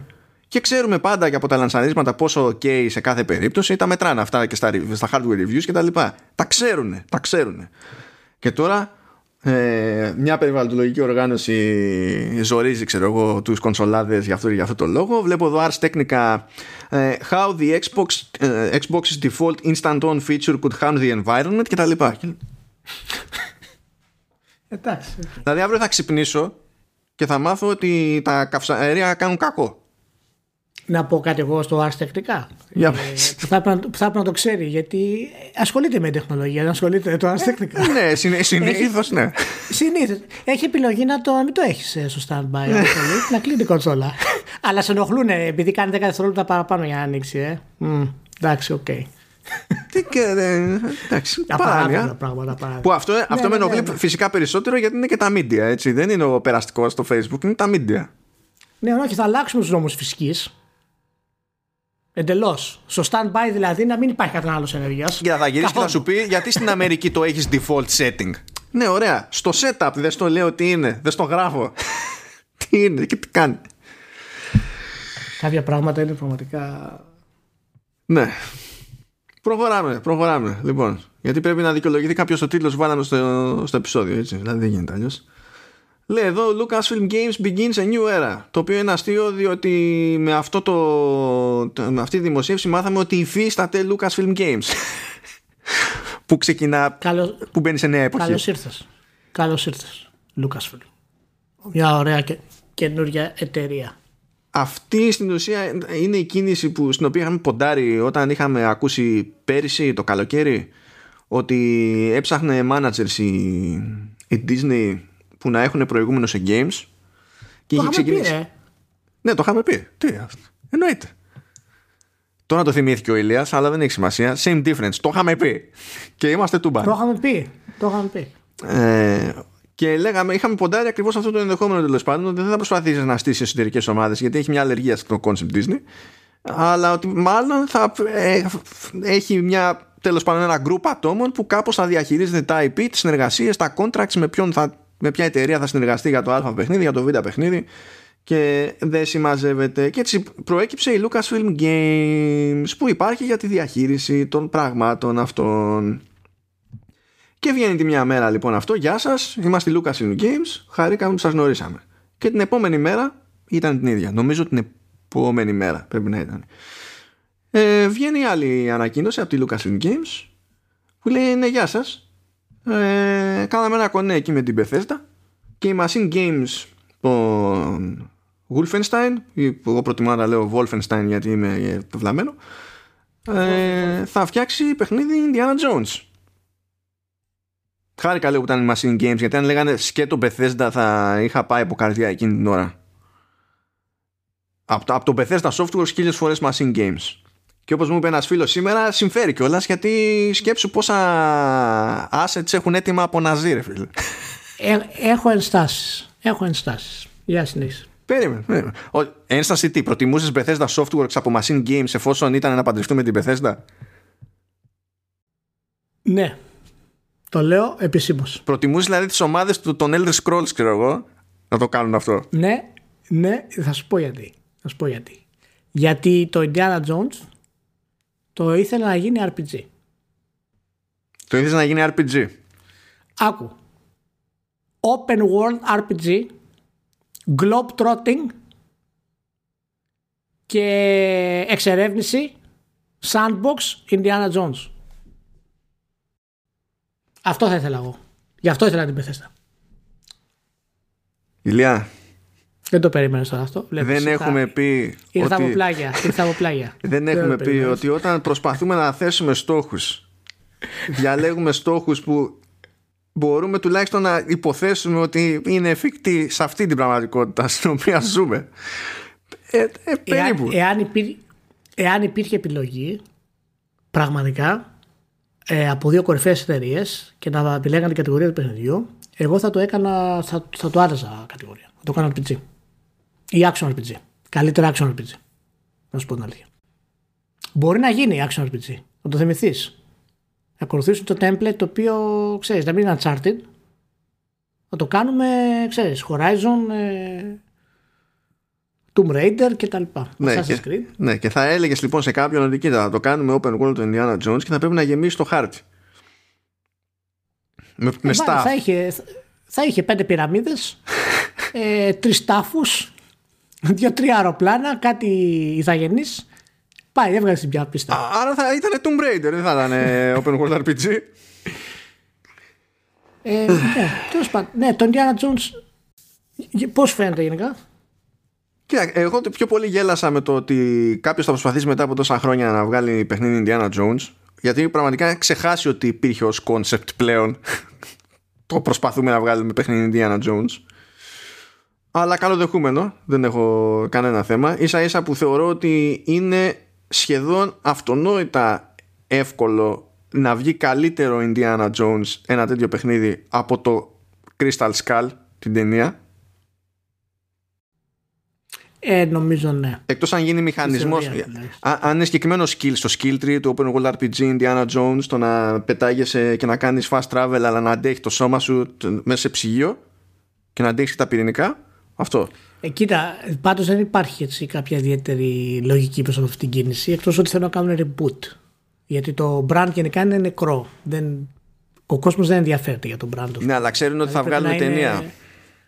Αυτό θέλω να πω. Ότι ετοιμάζουν κάτι, πιστεύουν ότι ίσως η ταινία πάει καλά και σου λένε πρέπει να ξανακάνουμε για ένα reboot ε, το παιχνίδι. Buy, είναι, buy the buy, το ένα θα σπρώξει το άλλο. Είναι ευκαιρία για co-promotion, synergies και όλα αυτά τα corporate buzzwords. Ναι. Αυτό. Και άμα δεν πουλήσει καλά, πάει. Θα γυρίσουμε στις εποχές του 90. Ναι, εννοείται. Κλασικά. κάθε παιχνίδι, κάθε license παιχνίδι, ρε παιδί μου, ήταν, ξέρεις, το τέλος της συμφωνίας με την εταιρεία. Έχει ψωμί τώρα αυτό, θα το συζητήσουμε. Πάντως, ε, ε, το άλλο που μου έκατσε γιατί κατευθείαν μου φάνηκε το ακόμη πιο αστείο είναι ότι εφόσον είναι Bethesda και εφόσον μιλάμε για Indiana Jones, το πραγμάτων θα είναι multiplatform, έτσι, παρότι η Bethesda είναι στη, στη Microsoft. Αλλά έχει να ρίξει τέτοιο σπρόξιμο η Microsoft. Έχει να σου πρίξει τόσο πολύ τα σηκώτια με το Indiana Jones στο Game Pass. Δεν θα υπάρχει ε, τρόπος να γλιτώσεις από πουθενά. Πρέπει, πρέπει, πρέπει. πρέπει. Θα το ξεζουμίσει μέχρι δακρύων αυτό η Microsoft. Έχω, θα περάσω τέλεια. Δηλαδή, φανταζόμαστε από τώρα bundles ιστορίες. Δηλαδή, άμα μπορούσαν να πηγαίνει σινεμά μέχρι τότε που θα βγει η ταινία του Αγίου και η ταινία να μην παίζει ε, από κάποιο random τέλος πάντων αποθηκευτικό μέσο πάνω στο προβολέα αλλά να παίζει από Xbox άμα μπορούσαν να το κάνουν αυτό για να το σπρώξουν θα το, θα το κάνουν για να μας τα πρίξουν anyway ε, αυτό είναι το, το ένα λοιπόν το... Να πούμε βέβαια ότι τα καλύτερα Indiana Jones παραμένουν τα adventure. να είμαστε συγκεκριμένοι, να μην τα ξεχνάμε αυτά. Έτσι. Ακόμα και το αρχαίο το, το Indiana Jones, το The Last Crusade, ε, το Adventure, παραμένει καλό σήμερα. Και το Fate of Atlantis είναι πραγματικά all time classic. Αν θα θυμάσαι, είχαμε ένα-δύο καλά action adventure που είχαν βγει ε, κοντά κοντά από την Collective, ε, το Inferno Machine και το Emperor's Tomb. Ε, και μετά από αυτά, ε, αυτά είχαν βγει το αρχές του 2000, να θυμάμαι καλά. Μετά από αυτά, οι μόνες μεγάλες επιτυχίες στην ουσία ήταν τα Lego, έτσι. Δεν υπήρχε κάτι άλλο στην ουσία. Κάποια puzzles, ας πούμε, που είχαν βγει και, και τα λοιπά. Δηλαδή, μιλάμε ότι το brand στα games είναι νεκρό ε, αν εξαιρέσεις τα Lego που και το Lego ας πούμε το πρώτο Lego ε, που είχε βγει ήταν το 8 πάρα 12 χρόνια τώρα έτσι. Μιας και θέλω να πω τα Lego είναι, είναι μαζικά ούτως ή άλλως ας πούμε αλλά από το 2003 στην ουσία για κανονικό video game το brand είναι νεκρό στα games θυμάσαι τότε που είχε σκάσει ε, Είχε σκάσει ένα tech demo για καινούριο παιχνίδι Indiana Jones που ήταν με τα. Όχι το Natural Monster, το, το σύστημα το Euphoria. Μπράβο. Που το δείχνανε και περιμέναμε αυτό ότι κάποια. Είχαν πει κιόλας ότι ο στόχος είναι να βγει παιχνίδι και τελικά τύπ, μηδέν. Δεν πήγε ποτέ τίποτα. Ναι. Και το αγόρασε η Rockstar. Και μετά η Rockstar έχει βγάλει όλα αυτά τα συστήματα που ξέρουμε σήμερα πάνω στο Euphoria. Αυτό το, αυτό το λέω για τους νέους οι οποίοι δεν ξέρουν ότι το Euphoria είναι, δεν είναι της Rockstar. Το Q4 είναι το σύστημα των uh, emergent uh, ξέρεις, και sandbox animation που έχουν. Γι' αυτό βλέπεις έναν πυροβολάς κάποιο σκοτώνεται και κουνάει τα χέρια ανάλογα με τα physics, ας πούμε. Ναι, ναι, ναι, αυτό ναι. δεν είναι της Rockstar, του αγόρασε το σύστημα. Ναι, και αυτό το ήταν, εξέλιξε, πα, ήταν μαγιά που έδειχνε τότε η LucasArts ότι είχε φτιάξει. Γιατί δεν είχε βγει εσύ το παιχνίδι όμως, γάμο. Ε, το θυμάμαι δηλαδή το Q4 το συζητάγαμε. Ήταν πραγματικά ένα από τα λίγα νέα συστήματα της εποχής που όντως έπιασε έτσι και έφερε ας πούμε αλλαγή μετά στο, στα ε, τώρα κοίτα, μιλάμε και για την εποχή που τότε πια είχαν φτάσει γενικά τα licensed games να θεωρούνται ως concept κατάρα. Είναι πολύ, ήταν πολύ πιο Ε, δύσκολο ναι, να ναι, πείσει. εντάξει, Δηλαδή, Ναι. ενώ τώρα τελευταία. είναι μεγάλο το franchise. Έχουν, έχει αλλάξει χέρια, έχουν αλλάξει εποχές. Δεν πείζει σε σάπια movie times, ξέρω εγώ, και τέτοια κάθε της και λίγο. Είναι, είναι λίγο αλλιώς η φάση, πιστεύω. ώστε να πηγαίνει το πράγμα. Τέλος πάντων, περνάει μια μέρα ακόμα και βγαίνει πάλι Lucasfilm Games και λέει Χα, έχουμε και κάτι άλλο. Κάνουμε κονέ, λέει, με τη Ubisoft και θα έχουμε, λέει, open world, story driven, Star Wars game από την ομάδα του Division. Από τη Massive. Αμάν, αμάν. Ναι. Και Άμα, άμα. μέσα σε όλα, μετά από διευκρινιστικές δηλώσεις και τα λοιπά, γιατί όταν γίναν όλα αυτά, καλά, Lucasfilm Games, το ακούς, δηλαδή όταν είδα εγώ την πρώτη ανακοίνωση, λέω καληνύχτα EA. Αλλά μετά έσκασε για το Indiana Jones, λες εντάξει, οκ, το Star Wars μέχρι στιγμής εξακολουθεί και είναι στα χέρια της EA. Ακούς όμως Star Wars και Ubisoft και λες τώρα σίγουρα έχει- κάτι έχει αλλάξει στο, στη συμφωνία που έπαιζε με την EA. Και υποτίθεται ότι δεν κόβεται και καλά η EA και ότι μπορεί να συνεχίσει ε, πράγματα που έχει ξεκινήσει και το Battlefront ας πούμε και τέτοια πράγματα αλλά πλέον σίγουρα δεν έχει την αποκλειστικότητα στα ε, Star Wars Games γιατί πριν υποτίθεται από το 2013 και για 10 χρόνια χοντρικά υποτίθεται ότι η EA ήταν η μόνη με δικαιώματα να βγάλει video games Star Wars Ναι, ναι, το πάνε ένα franchise τώρα στην ουσία μέχρι να, να δούνε που θα πάει. Ε, οπότε, ναι, είναι η νέα φιλοσοφία αυτή της, ε, της Lucasfilm. Και έτσι αρχίζει και απλώνει το πράγμα. Και θεωρώ πιθανό έτσι κι αλλιώς να μην είναι και η τελευταία φορά που ακούμε από τη Lucasfilm Games. Αν και δεν ξέρω με πόσες μπορεί να κάνει τέλος πάντων συνεργασίες μεγέθους που να είναι πρόχειρε γιατί μπορεί, πολλοί θα θέλουν αλλά δεν φτάνει να θέλουν Ναι. η αλήθεια είναι. Ναι. έτσι. Και έχουμε λοιπόν μια νέα τάξη πραγμάτων που έχει ενθουσιάσει τον Ηλία εξαιρώντας το θεωρητικό αυτό σενάριο για ο- ο open world action RPG Indiana Jones από τους τύπους του Skyrim Το οποίο θα ήταν η, α- η απόλυτη απο- επιτυχία. ε, κοίτα να δεις, είναι, δεν με έχει ενθουσιάσει, είναι η αλήθεια. Ε, δεν θεωρώ σωστή επιλογή αυτή της ε, Disney. Ε, τη θεωρώ πολύ παραδοσιακή, πολύ οπισθοδρομική σαν concept. Ε, και μας γυρίζει σε εποχές οι οποίες ήταν όπως είπα πριν και στα 90's ας πούμε ε, όπου γινόταν σφαγή για το ποια εταιρεία θα πάρει ένα από τα διάσημα movie tie-ins για να βγάλει το παιχνίδι. Μια εποχή βέβαια που τα movie tie-ins πουλάγαν τρελά, όχι όπως σήμερα. Ναι, πουλάγαν ε, στα τυφλά. Έμπαινε είχε... κόσμος και τα αγόραζε με, από το εξώφυλλο. Δεν είχε ιδέα ακριβώς, τι έπαιζε, ξέρω το εξώφυλλο.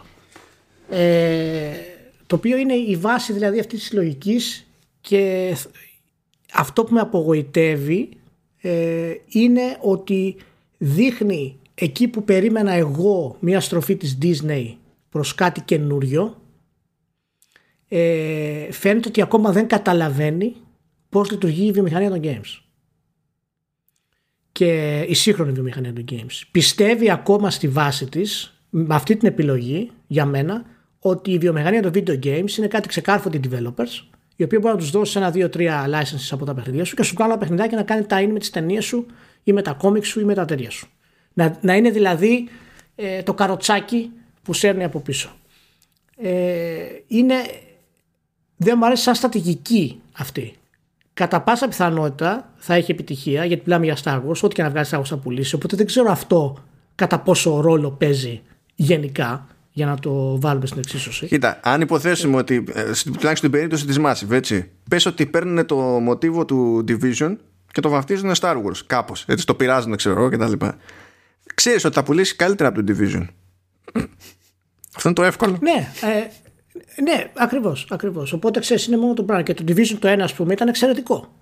Ε, για όσο καιρό κράτησε, ας πούμε. Ε, απλά ξεκίνησε στραβά, είχε bad PR πολύ στην αρχή και το δεύτερο που ίσιοσε και άλλα πράγματα περισσότερο δεν, δεν, στην ουσία δεν τα ε, έκανε, δεν τα μετέφρασε ποτέ σε εμπορική επιτυχία. Δεν... Όχι, όχι, ναι, ναι. Είχε πολύ ωραία συστήματα μέσα σαν, ε, σαν σχεδιασμό, αλλά σε, σε εμπορικά ας πούμε δεν, ε, δεν έφερε. Ε, αυτό είναι το πρώτο μου εμένα πρόβλημα με, τη, με αυτή την απόφαση της Disney. Εγώ θα προτιμούσα ε, εντάξει, σε ιδανικό κόσμο, δεν είμαι επιχειρηματίας, θα προτιμούσα ε, η Disney να πει ότι ε, ή θα, θα αγοράσω μία-δύο ομάδες αποδεδειγμένα τούμπανες ή θα στήσω μία-δύο ομάδες αποδεδειγμένα τούμπανες γιατί θέλω να δημιουργήσω ένα, ένα πυρήνα Star Wars το οποίο θα είναι πάνω στον κόσμο που φτιάχνω. Και όχι απλά να κάνω license ένα-δύο παιχνίδια βασισμένα σε ταινία εκεί που με βολεύει όποιος το κάνει καλύτερα. Δηλαδή, ποιος κάνει καλύτερα Minecraft Star Wars σε αυτή η εταιρεία. Ποιος κάνει καλύτερα Open World Star Wars σε αυτή η εταιρεία. Ε, και αυτό εμένα μου δείχνει ότι αυτό που τους ενδιαφέρει είναι απλά να συμπληρώσουν το puzzle του brand με ένα-δύο παιχνιδάκια τα οποία βασίζονται ας πούμε ε, στα πιο trendy brands και στα πιο, στις πιο trendy κατηγορίες. Από αυτή την άποψη με έχει απογοητεύσει. Δεν λέω ότι ε, μπορεί να μην βγουν καλά παιχνίδια. Αυτό δεν το ξέρουμε ακόμα ε, και το οποίο μας, μας πάει στην, ε, σε επιλογές των εταιριών. Ε, δεν ξέρω αν σου φαίνεται αυτό λίγο τρελό σαν, σαν concept ότι με έχει απογοητεύσει λίγο αυτή. Ο, ο, θεωρώ κάπως οπισθοδρομική αυτή την προσέγγιση αν το βλέπω στραβά ας πούμε. Είναι, είναι έτσι αυτό που σκέφτομαι αυτές τις μέρες για αυτή την κίνηση της, ε, της Disney ας πούμε. Και, και να σου πω και κάτι, είναι και ενδεικτικό Βάλτε σε λίγο εισαγωγικά γιατί προφανώς είναι leap of faith ας πούμε ε, αυτό που ξαναγύρισε και χρησιμοποιεί το Lucasfilm και όχι το LucasArts. Γιατί θέλει, είναι ένα brand από πάνω δεν επικεντρώνεται η ίδια στα games με τη LucasArts και η LucasArts έχει βγάλει μερικά δεκάδια παιχνίδια των εποχών δεν επικεντρώνεται σε LucasArts αλλά αυτό είναι η Lucasfilm και θα δίδει παιχνιδάκια όπου γουστάρει και όποιος τα κάνει καλύτερα ας πούμε με βάση το τι πιστεύουν αυτοί ότι είναι καλύτερο. Αυτό είναι το πρώτο μου take στη φάση. Ωραία. Λοιπόν. Ε, εγώ δεν δηλώνω απογοητευμένος. Ταυτόχρονα δεν δηλώνω και τίποτα άλλο. Ε, διότι αυτό το μοτίβο για Disney εμένα μου φαίνεται προβλεπέ. Άμα γινόταν κάτι σαν και αυτό που ε, λες ότι προτιμάς τότε εγώ θα είχα και πλαγεί με βάση όσα ε, γνωρίζω και καταλαβαίνω για την Disney και τα μυαλά που κουβαλάνε. Τότε θα είχα εκπλαγεί. Διότι όχι απλά έχει προσπαθήσει στο παρελθόν μερικές φορές να στήσει δικές της ομάδες και να αγοράσει δικές της ομάδες και να πειραματιστεί με IP εσωτερικά κτλ. Αλλά σε κάθε περίπτωση έχει καταφέρει και τις έχει κλείσει όλες και την τελευταία φορά που τα διέλυσε όλα μία ήταν που διέλυσε τη, τη Disney Interactive πάνω που το Disney Infinity 3 τα, ε, τα πήγαινε πλέον καλά και είχε πάρει και καλές κριτικές. Δεν τα πήγαινε απλά καλά επειδή βόλευε με τους χαρακτήρες Disney που πήγαν τα πρώτα δύο. Είχε καταφέρει πλέον να είναι και πιο σόι παιχνίδι το Disney Infinity 3 και λίγους μήνες μετά το λανσάρισμα τα πήρε όλα πίσω τους έκλεισε όλους και γεια σας. Όχι επειδή δεν έβγαινε φράγκο αλλά επειδή δεν έβγαινε αρκετό φράγκο. Και από τη μεριά της Λούκας έκλεισε τη LucasArts ε, αφού είχε ανακοινώσει εκείνο το περιβόητο πάλι με την EA βέβαια το Star Wars 1313 και ε, ε, αν βάλουμε το εκείνη την εποχή χοντρικά πόσα παιχνίδια Star Wars ακύρωσε κλείνοντας τη, τη LucasArts ε, είναι ξεκάθαρα δηλαδή σε χρόνο 0 ακύρωσε περισσότερα από όσα έχουμε δει να φτιάχνονται με στάμπα Star Wars από τότε μέχρι σήμερα ναι, γι' αυτό εγώ θεωρώ την κίνηση αυτή ψωδρομική. Γιατί γυρίζει στα παλιά μοντέλα. Να σου πω. Μπορεί ναι. Δεν, δεν το αποκλείω. Να συμβαίνει αυτό ακριβώς που λες. στον τρόπο που γίνεται η business θέλω να πω έτσι. Δεν ξέρω αν, αν σαν παραγωγή θα έχουμε τα, τα παλιά μοντέλα που για μένα θα τα έχουμε. Δηλαδή Star Wars παιχνίδι άμα μπορεί να βγάζει κάθε 6 μήνες θα το βγάζει η Disney. Σίγουρα. Δεν, δεν πολύ νομίζω. Να, να σου πω γιατί δεν το πολύ νομίζω αυτό. Γιατί πρώτα απ' όλα δοκίμασε την τύχη της, εκεί το δοκίμασε στο mobile space περισσότερο. Αν μα πω πόσα παιχνίδια έχει βγάλει για mobile, θα κλαίμε όλοι παρέα εδώ πέρα. Ε, και τελείως στοιχεία τα έκοψε μαχαίρι τα mobile το 2017. Εγώ πιστεύω ότι κάπου εκεί πέρα έχει αρχίσει να παίρνει ανάποδες και με την EA και να αλλάζει και ρότα μέσα για το τι θα κάνει. Αλλά αυτές οι εταιρείε είναι για τα καράβια. Μέχρι να πάρεις στροφή θέλει το χρόνο του. Ε, αλλά αυτό που βλέπω εγώ είναι το εξής. Σου, σου λέει Lucasfilm Games που δεν είναι το αντίστοιχο του Disney Games. Θα έχει να κάνει με franchises της Lucasfilm που είναι ένα business unit της Disney έτσι. Πέρα από το κινηματογραφικό της Disney γενικότερα και πέρα από Marvel Studios που ναι μεν όλα υπό την ίδια σκέπη είναι αλλά έχουν και μια κάποια αυτονομία. Αντίστοιχα βλέπεις ότι η Marvel από τη δική της την πάντα κάνει άλλο κουμάντο με, με, με πειράματα τέλος πάντων για, για games. Δοκιμάζει άλλα πράγματα. Έχει στη μία περίπτωση που εκεί είναι πραγματικά ειδική περίπτωση βέβαια με τα Spider-Man της Sony. Έχει στην άλλη περίπτωση που τέλος πάντων με το Avengers της Square Enix. Και η εντύπωση που μου μένει είναι ότι σιγά σιγά θέλει να κάνει περισσότερο κουμάντο αντί να πηγαίνει και να τα δίνει έτσι όπως ήταν χοντρική που λέει ο λόγος στην EA για τόσα χρόνια και κόφτω λαιμό σου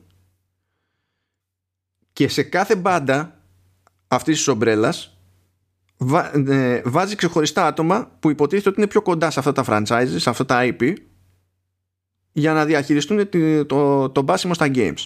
Αυτό μπορεί κάλλιστα να οδηγήσει σε αυτό ακριβώς που φοβάσαι περισσότερο, να το δούνε πέρα για πέρα διεκπαιριωτικά, αλλά υπάρχει πάντα το ενδεχόμενο να είναι και τα σωστά άτομα για την περίσταση και το ότι διαλέγουν το, που θα, ε, το με ποιον θα συνεργαστούν για το τι σοϊ παιχνίδι θέλουν να βγάλουν ε, να μην είναι αυτόματη καταδίκη τέλος πάντων και μια τελείως τυπική διαδικασία. Αλλά αυτό, δεν, αυτό, αυτό σίγουρα δεν μπορούμε να το ξέρουμε στη, στην παρούσα. Όχι, δεν μπορούμε να το ξέρουμε αυτό στην παρούσα. Εγώ δεν είμαι αισιόδοξος για κάτι τέτοιο γιατί την Disney δεν την ενδιαφέρει ε, το επίπεδο αυτό της ποιότητας. Εγώ Disney είναι γραμμένη. Disney με ενοχλεί. Με ενοχλεί τρόπο. Την Disney την ενδιαφέρει η συνέχεια του brand, η διατήρηση του mainstream ε, προσώπου της ε, και καλά κάνει, εταιρεία είναι, θέλει να κάνει αυτό το πράγμα. Δεν είναι εταιρεία η οποία θα χρησιμοποιήσει τα brand με τέτοιο τρόπο ώστε να μεταφέρει μηνύματα και να κάνει άλματα. Οπότε φαντάζομαι, μπορεί να κάνω λάθος εν τέλει, ότι το ίδιο θα ισχύσει και με τις νέες συμφωνίες που θα κάνει στα games. Και εκεί μας πάει στο ότι επέλεξε τη Ubisoft για αυτό το πράγμα. Γιατί η Ubisoft είναι εταιρεία που δεν θα σου δώσει άλμα κανένα. Θα ακολουθήσει ακριβώς αυτό που πρέπει να κάνεις. Κοίτα, ειδικά αν μιλάμε για story.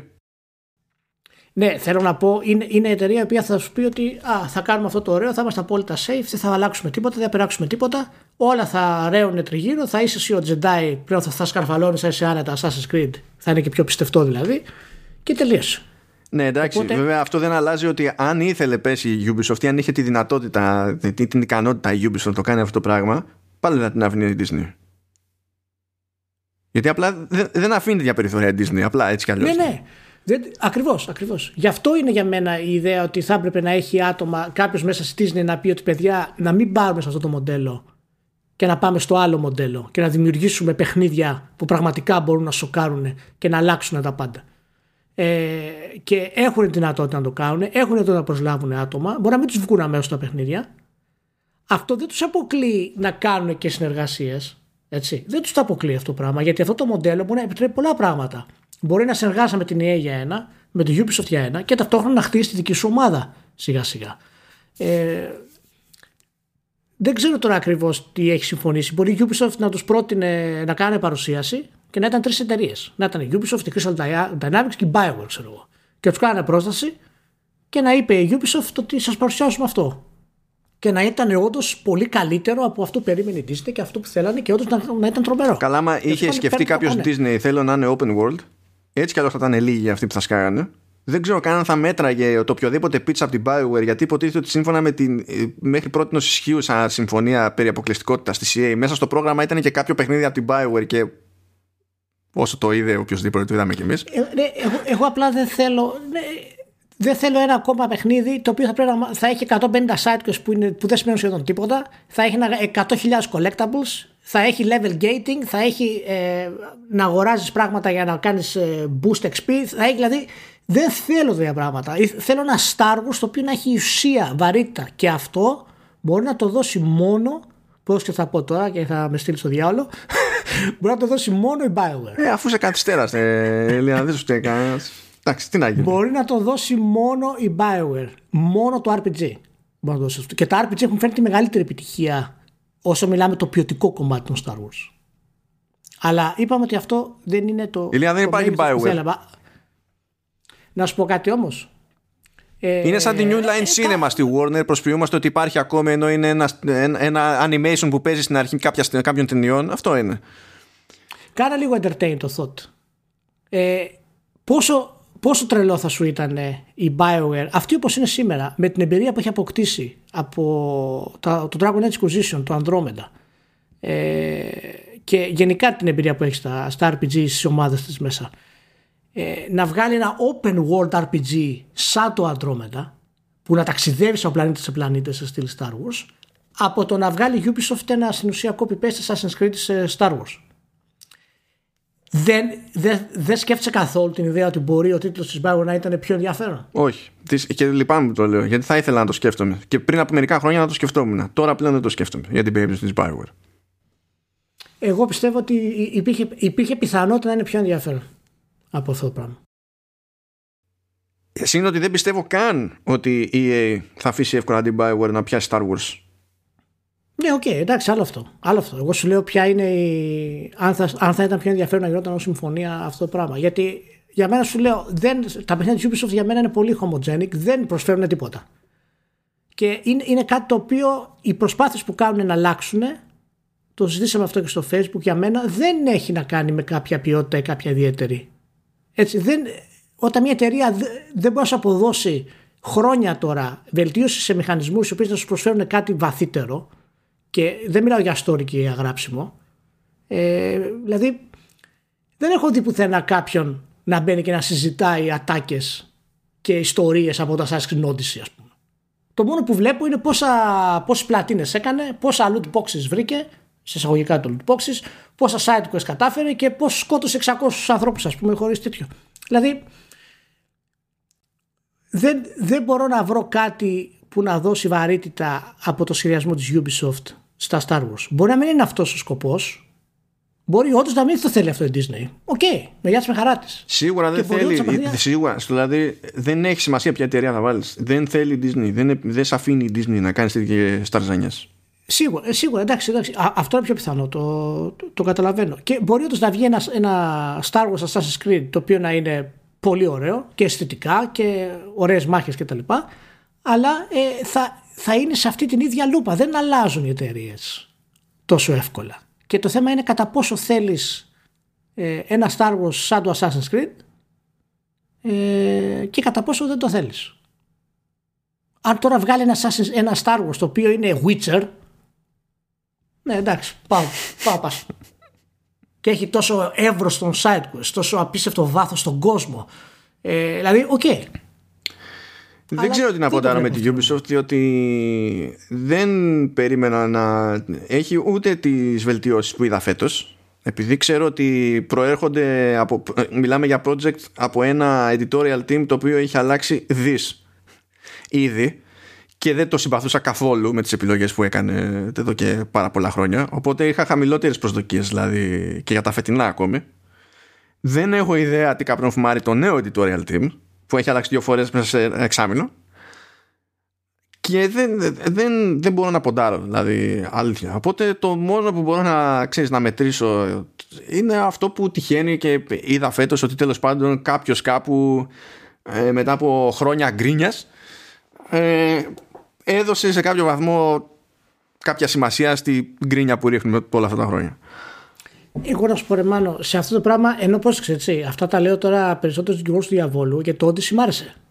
Έπαιξα πάρα πολύ. Ναι, και εγώ έπαιξα πάρα πολύ, αλλά, θυμάσαι, θυμάσαι που έβριζα με το, με το Odyssey. Ναι, και μου λέει ναι, ναι, αλλά συνέχεια επιστρέφει και έχει παίξει τόσες ώρες. Αυτό κάτι σημαίνει. Όχι, λέω, σημαίνει ότι εγώ έχω πρόβλημα. Όχι ότι αυτό δεν έχει πρόβλημα. Εγώ το έχω, όχι αυτό. Κοίτα, ισχύει αυτό ότι τα Assassin's είναι φτιαγμένα έτσι ώστε να κάνουν αυτό το obsession, να σου χτυπάνε για να μπορείς να πας να συμπληρώσεις όλα. Αυτό ισχύει. Το κάνουν και άλλοι άνθρωποι που, που ξέρω, ας πούμε. Ε, είναι OK. Αλλά εμένα μου άρεσε το Odyssey. Είχα παίξει 50 ώρες. Είχα παίξει το Odyssey.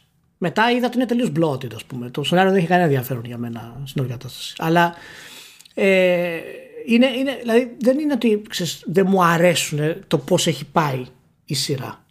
Αλλά δεν αλλάζει στην πραγματικότητα η σειρά. Και όλα αυτά που κάνει η Ubisoft γενικότερα στο, με τα cosmetics, με τα level gating κτλ. δείχνει ότι το σχεδιασμός της είναι επηρεασμένος από πολύ συγκεκριμένες φιλοσοφίες. Εάν ποια, ότι, ποια, ποια, ε, ποια cosmetics το ποιο gating λες τώρα, για, πό, για πότε λες, για Odyssey και αυτά; Μιλάω, μιλάω για το Odyssey αυτής. Α, αυτό ναι, εντάξει, okay.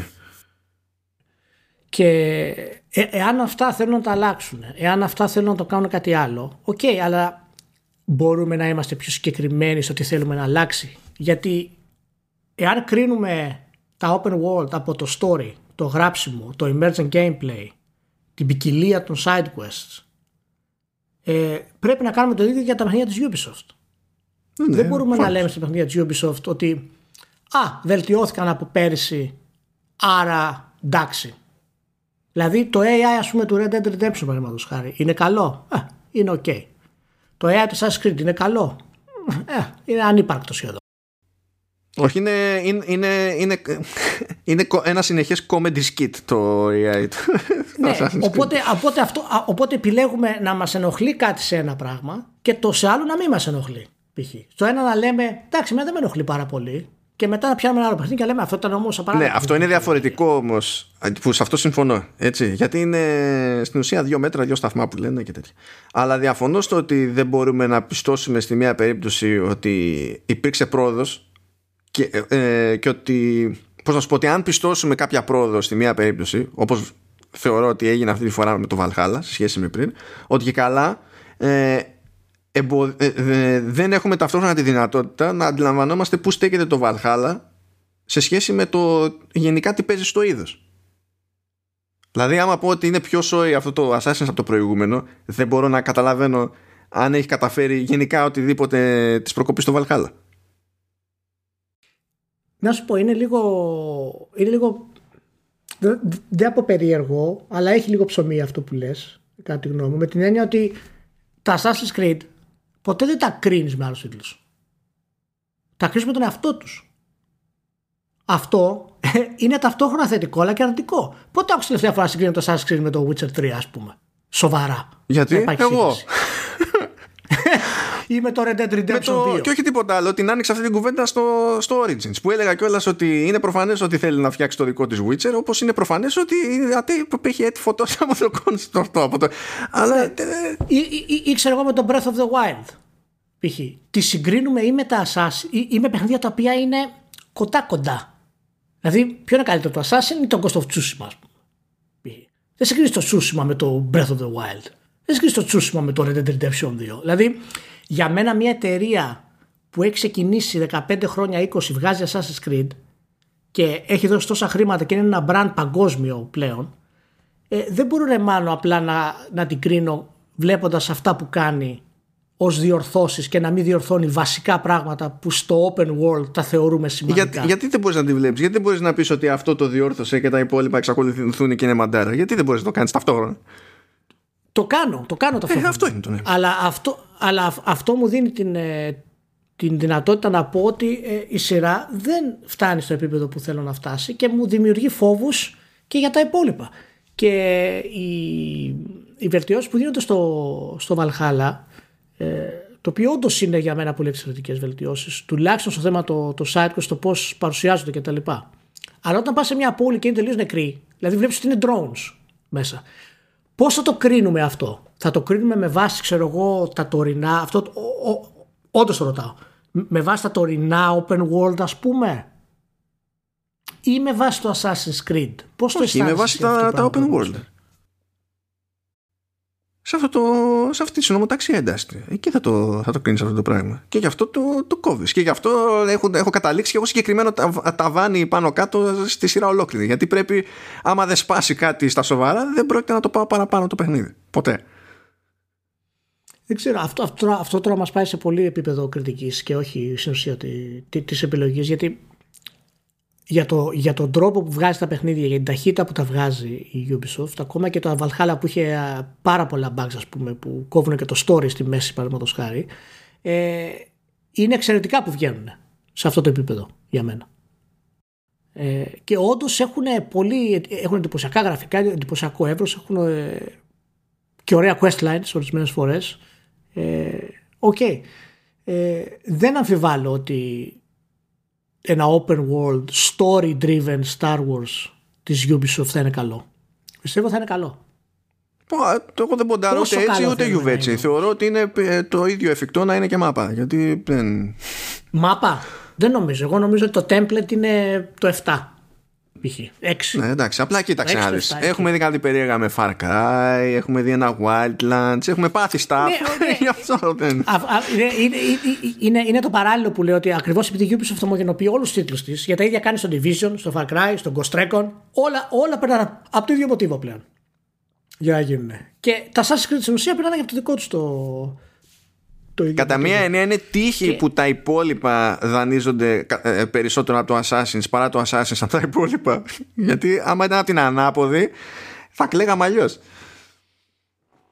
Μα δεν είναι φοβερό που η ομογενοποίηση αυτής της Ubisoft έχει κάνει τρομερά franchises που είχε να γίνουν αυτό το περίεργο πράγμα και, και το Far Cry δεν το είπα πριν ας πούμε και το Assassin's Creed να είναι στην ουσία το μοναδικό που κάνει πραγματικά ουσιαστικές βελτιώσεις κάνει φοβερή εντύπωση εσύ μάλλον. Γιατί το Assassin's Creed έχει πόσα sequels ας πούμε σε σχέση με, με άλλα παιχνίδια. Ναι, πλέον δεν θυμάμαι. δεν, δηλαδή, απλά δεν θυμάμαι. Κοίταξε να δεις, είναι, ε, αυτό είναι πολύ πολύ πλοκό το θέμα και με αυτά και με αυτά συνδέεται και με αυτό που σου έγραψε σε κάποια φάση στο facebook αλλά νόμιζες ότι έλεγα άλλο πράγμα και τα λοιπά.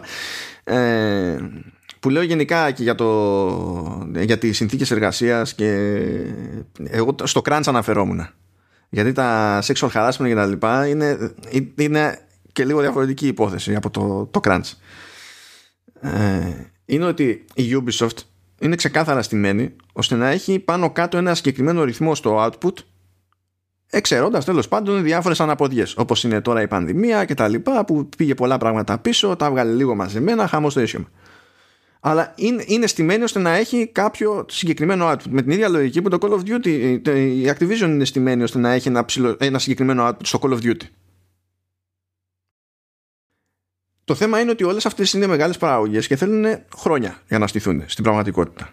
Αυτό σημαίνει ότι όποτε και να ξεκινήσουν έχουν γίνει κάποιες επιλογές σε επίπεδο φιλοδοξίας, design, πειραματισμού, ό,τι θες πες το, με βάση τα δεδομένα του τότε που ξεκινάει η φάση. Οπότε κατά μία έννοια ε, όλη η εξέλιξη της σειράς ε, λειτουργεί σε διαφορά φάσεις. Έτσι κι αλλιώς. Και είναι αναγκασμένοι επειδή θέλουν να έχουν μια αξιοπιστία στο output να μην κάνουν shoot for the moon. Όπως θα κάνει CD Projekt που θα ξεκινήσει να φτιάχνει ένα παιχνίδι το χι έτος και θα πει φαντάζομαι ότι μέχρι τότε υπάρχει ελπίδα να πετύχω το τάδε. Οπότε θα το σχεδιάσω έτσι Ή αντίστοιχα η Rockstar με το, ξέρεις, το Red Dead και τα λοιπά. Μα το, ναι, ναι, μα το μοντέλο του CD Projekt δεν είναι για να το αντιγράψει κάποιος, είναι χαζό. Έτσι όπως αποδείχθηκε. Ταυτόχρονα βέβαια δεν είναι τυχαίο που σε περιπτώσεις όπως CD Projekt ή η Rockstar είναι που βλέπεις αυτό που σου φαντάζει περισσότερο ως άλμα για το είδος. Δεν, δεν είναι ένα data point που αγνοείται. Αν συνδέονται όντως αυτά τα δύο και δεν είναι απλά συγκυρία το ότι όταν έχει λιώσει ο άλλος εκεί πέρα για τόσα χρόνια και έχει κάνει τον ανάλογο προγραμματισμό, το, το ανάλογο πλάνο και έχει το περιθώριο που του δίνει ο χρόνος να στοχεύσει και αλλιώς για αλλιώς τότε για να πούμε ότι μπαίνει σε μια ανάλογη εξελικτική τροχιά ένα franchise σαν το Assassin's τότε πρέπει όχι απλά ε, πρέπει πρωτίστως να βγαίνουν πιο ωραία έτσι. Είμαι πολύ περίεργος να δω τι θα κάνει επειδή από το Odyssey στο Valhalla περάσανε δύο χρόνια είχαμε ένα κενό που έδωσε πόνο βέβαια με DLC στη μέση αλλά είχαμε ένα κενό. Δεν έχει πει, δεν ξέρουμε τι θα κάνει την επόμενη. Ελπίζω και εύχομαι να μην έχουμε για 2021 νέο Assassin's. Να, να, ρωτήσω, Μάνο, υπάρχει κάποιο κάποιο νόημα πλέον στο main story του Assassin's Creed; Συμβαίνει κάτι; Ποιο θεωρείς main τώρα, γιατί το, το έχουν και σπασμένο γι' αυτό, για να ξέρω τι σου λέω. Το ιστορικό τέτοιο, μάχη. ας πούμε. Τον, τον τέπνας με τον Assassin's. Αυτό που ξεκίνησε στην ουσία. Όχι, είναι φάση backdrop. Όπως ήταν ε, στο Odyssey ο Πελοποννησιακό πόλεμος, είναι για να είναι. Ναι, ναι, δεν τα ακολουθήσαν αυτά τα πράγματα. Δηλαδή, το, το πιο ενδιαφέρον πράγμα δεν το ακολουθήσανε ακριβώς γιατί ήθελα να πεις αυτό το development. Και πλέον, εάν, εάν, εάν κάτι ίσως δεν τραβάει για μένα το Assassin's Creed είναι ότι είναι, δεν έχει βάθος στον κόσμο του. Έχει απλά ε, θεωρίες για τον κόσμο. Δεν είναι κάτι concrete, κάτι που έχει εξελιχθεί μέσα σε αυτό το πράγμα. Ναι, αυτό δεν το έχουν, αυτό δεν το έχουν δουλέψει καλά. Και δεν φαίνεται να προσπαθούν. Δηλαδή, ok, okay, έχουν κάνει μια τσαχπινιά, ξέρω εγώ, στο Valhalla, αλλά λες ότι με βάση την προϊστορία δεν μπορώ να θεωρήσω ότι αυτό σημαίνει ότι όντως θα συνεχίσουμε κάπως, προχωρώντας. Μπορεί να είναι απλά έτυχε η φάση. Ναι, ναι, ναι. Ε, και γι' αυτό εμένα πολλές φορές με ενοχλεί περισσότερο το τι γίνεται στο ιστορικό το, το setting. Γιατί λες ότι αφού δεν κάνεις τον κόπο από τη μία την πάντα, και έχεις το ιστορικό πλαίσιο το, που το, το ίδιο έχει έτοιμο, έτοιμο ε, υλικό από πολύ ενδιαφέρουσες ιστορίες και τα λοιπά ακόμα και αν έμπαινε στην διαδικασία να μου πεις ότι κοίταξε εγώ θα αποδώσω αυτά τα ιστορικά γεγονότα αλλά με τρόπο να το νιώθω να μην είναι ρε παιδί μου ότι εντάξει το πιάσαμε και αυτό και βρεθήκαμε σε ένα συμπόσιο με το Σοκράτη γιατί έπρεπε να βρεθούμε σε ένα συμπόσιο με το Σοκράτη και να πούμε πέντε ατάκες αν την έκανε αυτή την προσπάθεια περισσότερο θα δεχόμουν πιο εύκολα το ότι στο overall, ξέρω εγώ, το γενικό, το πιο ανοιχτό το πλαίσιο δεν κάνει. Αλλά το θέμα είναι ότι δεν κάνει ικανή προσπάθεια ούτε στη μία ούτε στην άλλη. Ακόμα και τώρα στο Valhalla που τα έχει πάει καλύτερα στα main quest γενικά και στο πώς είναι δομημένα κτλ. Πάλι δεν είναι αρκετή αυτή η προσπάθεια. Απλά είναι πιο σόι από τις προηγούμενες φορές. Αλλά για να μην το. Επειδή πάμε να ξεφύγουμε και δεν με πειράζει πάμε να ξεφύγουμε, τουλάχιστον να κάνω τον κύκλο για να συνοούμαστε. Είναι ότι για να μπει σε μια εξελικτική τροχιά άλλη το Assassin's πρέπει να αλλάξει η διάρθρωση της Ubisoft ε, ε, και το πλάνο που έχει για το development των παιχνιδιών. Αυτό για μένα σημαίνει ότι πρέπει να δώσει περισσότερο χρόνο και να βγαίνουν πιο αραιά. Όμως, με δεδομένο το track record που έχει γενικά η βιομηχανία σε μεγάλες παραγωγές για crunch, αν πούμε ότι ταυτόχρονα προσπαθούμε να κάνουμε κάτι για το crunch, που υπάρχει πίεση και γι' αυτό βέβαια και καλώς κάνει και υπάρχει, αυτό κατά πάσα πιθανότητα μεταφράζεται στο παίρνουμε ακόμη περισσότερο καιρό για να βγάλουμε μια αναλόγου μεγέθους παραγωγή. Με αστερίσκο το ότι τέλος πάντων θα μπορούσαμε να κάνουμε μικρότερες παραγωγές, αλλά αυτό δημιουργεί άλλα προβλήματα. Αυτό για να πούμε ότι το κάνουμε, είμαι εγώ, ξέρω εγώ, Γκυγεμό και θα, ε, έχω αποφασίσει ότι και εγώ αυτό προτιμώ και θέλω να το κάνω. Να το κάνω πράξη με, τη, με τα υπαρκτά επιχειρηματικά δεδομένα είναι τόσο υπερπαλούκι και θέλει επίσης τόσο χρόνο που πριν προλάβω να δω αν τα έχω σκατώσει ή όχι, θα με έχουν σταυρώσει gamers. Να πω σε αυτό που λες, το οποίο συμφωνώ, ότι αυτό είναι η επιλογή σου να κάνεις τέτοιο επιχειρηματικό μοντέλο. Ναι, βέβαια. ξεκίνησες. Όχι, μα δεν το λέω ότι και καλά ο Δίσμιος, ο Γκυγεμό και η Ubisoft. Δεν είναι αυτό. Προφανώς είναι επιλογή. Δεν αλλάζει και ακριβώς επειδή δεν αλλάζει ε, δεν είμαι τόσο ενθουσιασμένος με τα παιχνίδια που θα βγάλει η Ubisoft, το παιχνίδι που θα βγάλει για το Star Wars, γιατί ξέρω ότι θα είναι το που θα βασίζει και τι θα είναι. Ακριβώς γιατί δεν μπορεί να αλλάξει αυτό που πρέπει να κάνει. Και πρόσεξε, υπάρχει Disney από πάνω, στην οποία άμα θέλει η Ubisoft να αλλάξει κάτι, ούτε η Disney θα την αφήσει. Ναι, δεν περνάει. Ό,τι έχει να κάνει με canon, lore και τα λοιπά, πρέπει να σου πει: OK, η Disney δεν υπάρχει. Ούτε στον πρώτο όροφο δεν θα φτάσουν. Ναι, ναι, δεν παίζει. Δεν παίζει. Ούτε, ούτε στον πρώτο Και τώρα για να μην γελιόμαστε, έτσι. Ε... Πολύ απλά. Δείτε τι έκανε η Disney με την πιο πρόσφατη τριλογία των ταινιών. Αν αυτό ήταν πλάνο, Τώρα αρέσει στον έναν, δεν αρέσει στον άλλον η Α, δεν έχει σημασία. Αν αυτό δείχνει ότι υπήρξε πλάνο. Να μιλήσουμε λίγο και, και για τους άλλους φόβους ε, πριν το γυρίσουμε στο θετικό κομμάτι. Ε, ότι η τριλογία της των ταινιών του Star Wars τελευταίες ήταν απίστευτα forced σε θέματα ε, identity politics και social justice warriors. Και αυτά η Disney έχει τη δύναμη να τα σπρώξει σε οποιονδήποτε developer στον κόσμο. Μπορεί να το κάνει. Εάν ήθελε να το κάνει, δηλαδή, αν είχε συμφωνία η Ubisoft μαζί του, θα τα έσπρωχνε. Και να μου βγουν εμένα ξαφνικά χαρακτήρες οι οποίοι δεν έχουν κανένα νόημα να συμπεριφέρονται όπως συμπεριφέρονταν στις ταινίες του Star Wars, ας πούμε, τις τελευταίες, απλά και μόνο επειδή για να δείξουν τη δυναμικότητα των γυναικών. Ε, χωρίς context, χωρίς ουσία στις επιλογές αυτές, δεν θα μου αρέσει αυτό το πράγμα να το δω. Και η Ubisoft έχει την προϊστορία του cave σε αυτά τα πράγματα. Ω, καλά είσαι. Αλλά να σου πω αλήθεια, εγώ δεν, ε, αυτό που λες τώρα για την τριλογία αυτή δεν με απασχόλησε ιδιαίτερα και να σου πω, όχι επειδή διαφωνώ με αυτό που λες, και εμένα με εκνευρίζουν αυτά τα πράγματα, αλλά είχα τόσα προβλήματα με τόσους χαρακτήρες τριλογία που ναι, ναι, δεν, χανόμουν. Δεν με απασχόλησε, απλά, απλά, απλά υπάρχει και είναι κάτι το οποίο δεν θα ήθελα να το δω να γίνεται σε, σε παιχνίδι με το ζόρι. Αυτό είναι, υπάρχει στην Disney αυτό το πράγμα, αυτή η τάση να το κάνει. Αλλά να, να πούμε λίγο για τα θετικά τώρα γιατί sorry παιδιά, το γαμίσαμε. Άρχισα να λέω τις μαλαγίες και το φτάσαμε λες και είναι ο, ο θάνατος. λοιπόν, δεν είναι ο θάνατος. Να πούμε ότι προφανώς είναι ασύλληπτο γεγονός ότι θα ξαναβγούν Star Wars παιχνίδια από διαφορετικές εταιρείες. Ε, και πάντα αυτό είχε ενδιαφέρον γιατί όταν βγαίναν τα παιχνίδια της Λούκα, ε, υπήρχαν διαφορετικές ομάδες που βγάζανε ας πούμε, από το Rebel Assault ε, στο Knights of the Old Republic που δόθηκε ας πούμε, στην Bioware. Δηλαδή έχει την προϊστορία η Disney, η Disney λέω, η LucasArts να μπορεί να χωρίζει ε, τις παραγωγές της σε διαφορετικές εταιρείες.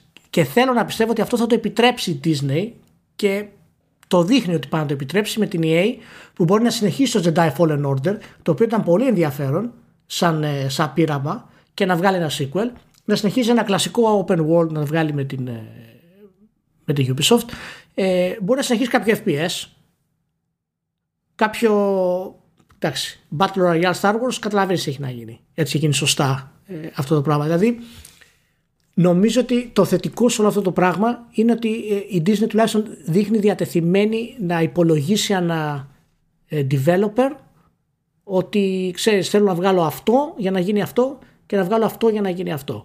Και αν το κάνεις σωστά και δεν πέσει στην παγίδα πριν δεκαετιών ας πούμε, που ήταν τα movie times και τα λοιπά πιστεύω θα, είναι, θα έχει θετικό αποτέλεσμα. Εμένα με φοβίζει ε, η τάση που έχει προς συνέργειες από ποια άποψη; Η Disney είναι μια εταιρεία που θα γυρίσει και θα σου πει ότι ωραία θα φτιάξουμε, θα κάνουμε το κονέ να φτιάξει το παιχνίδι. Πότε υποτίθεται ότι είναι να βγει χοντρικά, κάπου τότε. Ωραία. Να κάνουμε ένα κονέ, ένας χαρακτήρας που θα είναι στο παιχνίδι, να σκάσει επεισόδιο του Mandalorian. Θα σου πει. Και όταν μπει στην εργασία να το προγραμματίσει ναι, αυτό η Disney okay, okay. και εσύ θα πεις. Ε, μήπως να καθυστερήσει ένα χρόνο το παιχνίδι. θα σου πει Disney, μήπως να πας να πνιγείς. Ε, ναι. Δεν έχει, δηλαδή, εντάξει, θα μου πεις και άμα καθυστερήσει τι έγινε σιγά τη συνέργεια που χάσαμε. Αλλά τα, αυτά τα υπολογίζει η Disney. Δεν είναι όπως τα υπολογίζουν εδώ οι publishers στο, στα games μεταξύ τους. Δεν είναι το ίδιο, το ίδιο πράγμα. Όχι, και αυτά είναι που φοβάμαι περισσότερο. Ναι. Είναι σωστό αυτό που λες γιατί ε, δεν το είχα σκεφτεί έτσι. Ε, γιατί όντως αυτό που λες δείχνει ε, ότι όντως η Disney έχει μια δύναμη η οποία δεν, δεν υπάρχει αντιστάσιμο από τον developer. Άμα η Disney πει κάτι και δεν μπορεί να το κάνει, αλλά ρετούρ τα λέμε. Δεν υπάρχει αντιστάθμιση από το σκηνοθέτη της ταινίας γιατί ξέρει η Disney ότι ναι, αγόρασε ναι, τη ναι, Lucasfilm ναι, επειδή βγάζει τα περισσότερα λεφτά από την πώληση merchandise. Αν αποφασίσει η Disney στα σοβαρά ότι βρήκε τον επόμενο, ας το πούμε Baby Yoda για να μην μας πετάξει κανένας ότι λέμε και spoilers ε, βρήκε τον επόμενο Baby Yoda και ωραία θα βγάλουμε ε, φιγούρες και ιστορίες θα γίνει χαμός.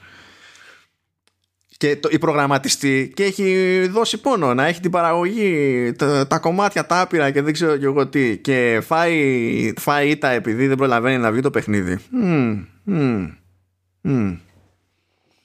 Το, το πιο θετικό που έχω να πω εγώ για το, για το κομμάτι της Disney είναι ότι φαίνεται για να μπαίνει σε αυτή τη διαδικασία που μπαίνει τώρα λίγο έτσι ας το πούμε μια ώρα αρχίτερα φαίνεται ότι δεν ήταν χαβαλές και ράδιο αρβίλα ότι τα είχε παρμένα με την EA από ένα σημείο και έπειτα. Και ότι την ένιαξε το bad PR αυτό είναι προς όφελο δικός μας στην τελική.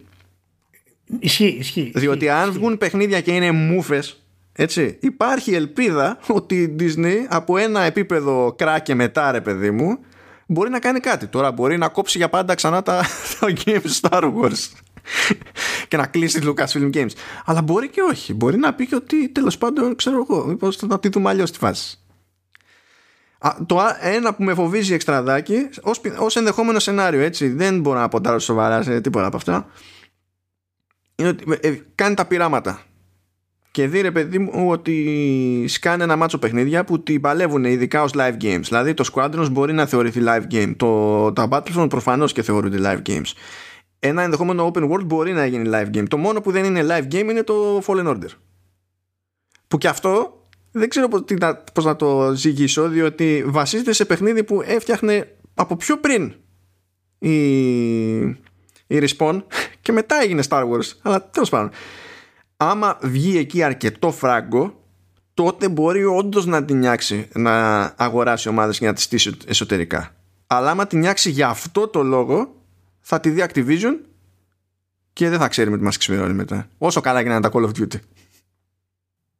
Ε, εμένα πάντως ε, δεν θα με χάλαγε μια Monolith να δοκιμάσει την τύχη της στο, στο concept του Star Wars αντί για την Ubisoft. Ε, τουλάχιστον σαν δεύτερη επιλογή, άμα κάνει κάτι Ubisoft και δεν της βγει, δεν θα με χάλαγε να δοκιμάσει μόνο κάτι. Ε, γι' αυτό. Τώρα ξέρεις τι έχω πάθει, έτσι. Τι; Λέμε, λέμε Monolith και πάντα τρώω ήττα. Όχι, όχι, όχι. Για τη Ιαπωνέζικη και την Αμερικάνικη. Πάντα είναι το. Α, ok. Okay. Εγώ νομίζω ότι θα πήγαινε στο No One Lives Forever, το FPS. Όχι, εντάξει. όχι, κοίτα. ναι, μπορώ να φανταστώ την Disney να κάνει θεωρητικό κονέ με τη Warner αλλά δεν μπορώ να φανταστώ ότι η Warner να κάνει κονέ με την Disney διότι είναι στα μαχαίρια.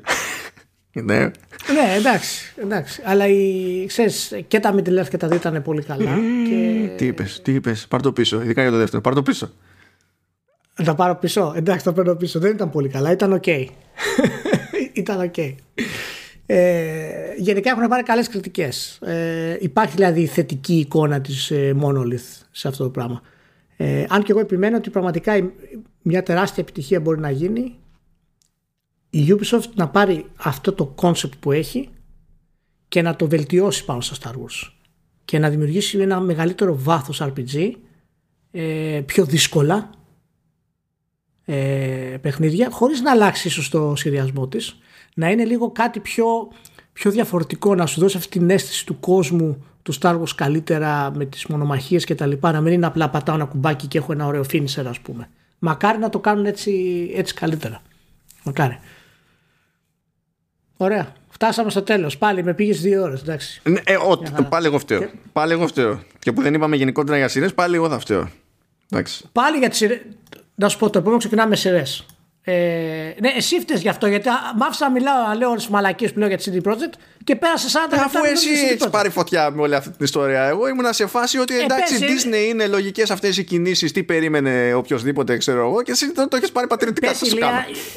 Πες ηλία, σταμάτα λίγο για το CD Projekt. Ηλία, να σου πω κάτι άλλο. Ε, ε, δηλαδή, να δεις όταν ακόμα και όταν είσαι θυγατρική της Warner, αλλά είσαι άτυχη, ναι. άτυχη στη ζωή, παιδί μου, ως εταιρεία. Η Monolith τι domain έχει για το site της; Lith.com ούτε καν παραλλαγή του Monolith δεν έβρισκε τίποτα κοντινό. Και τον ήπιανε την καημένη τη Monolith κρίμα, κρίμα, κρίμα και άδικο κρίμα και άδικο. Εντάξει, οκ. Αυτά. Λοιπόν, ευχαριστούμε που ήσασταν μαζί. Συγγνώμη για το μπλα μπλα και τα λοιπά. Ε, αλλά εντάξει, κάτι είπαμε και σήμερα. Α, και να πριν κλείσουμε να συμπληρώσω ότι πόσο γαμάει το Vertical Slice. Έτσι, γιατί είχαμε πει για τα προβλήματα που θα έρθει και ότι η EA θα έχανε την ε, αποκλειστικότητα του τίτλου. Το είχαμε προβλέψει. Εδώ είχαμε και αυτό. πετύχει το Μάλλον- γιατί προσλαμβάνει γκέιμάδες η Disney. Μιλάμε τώρα πετύχεσά, όχι Μάλλον, μαλακίες. Άλλο επίπεδο. Άλλο επίπεδο. Εντάξει. Λοιπόν, να είστε όλοι καλά και να έχετε μια σούπερ εβδομάδα. Και σεμνά τώρα πάνε οι Λιανικοί, ε, σεμνά. Δεν- Μην είστε... Σεμνά, αυτό. σεμνά. Τσάου. Γεια χαρά.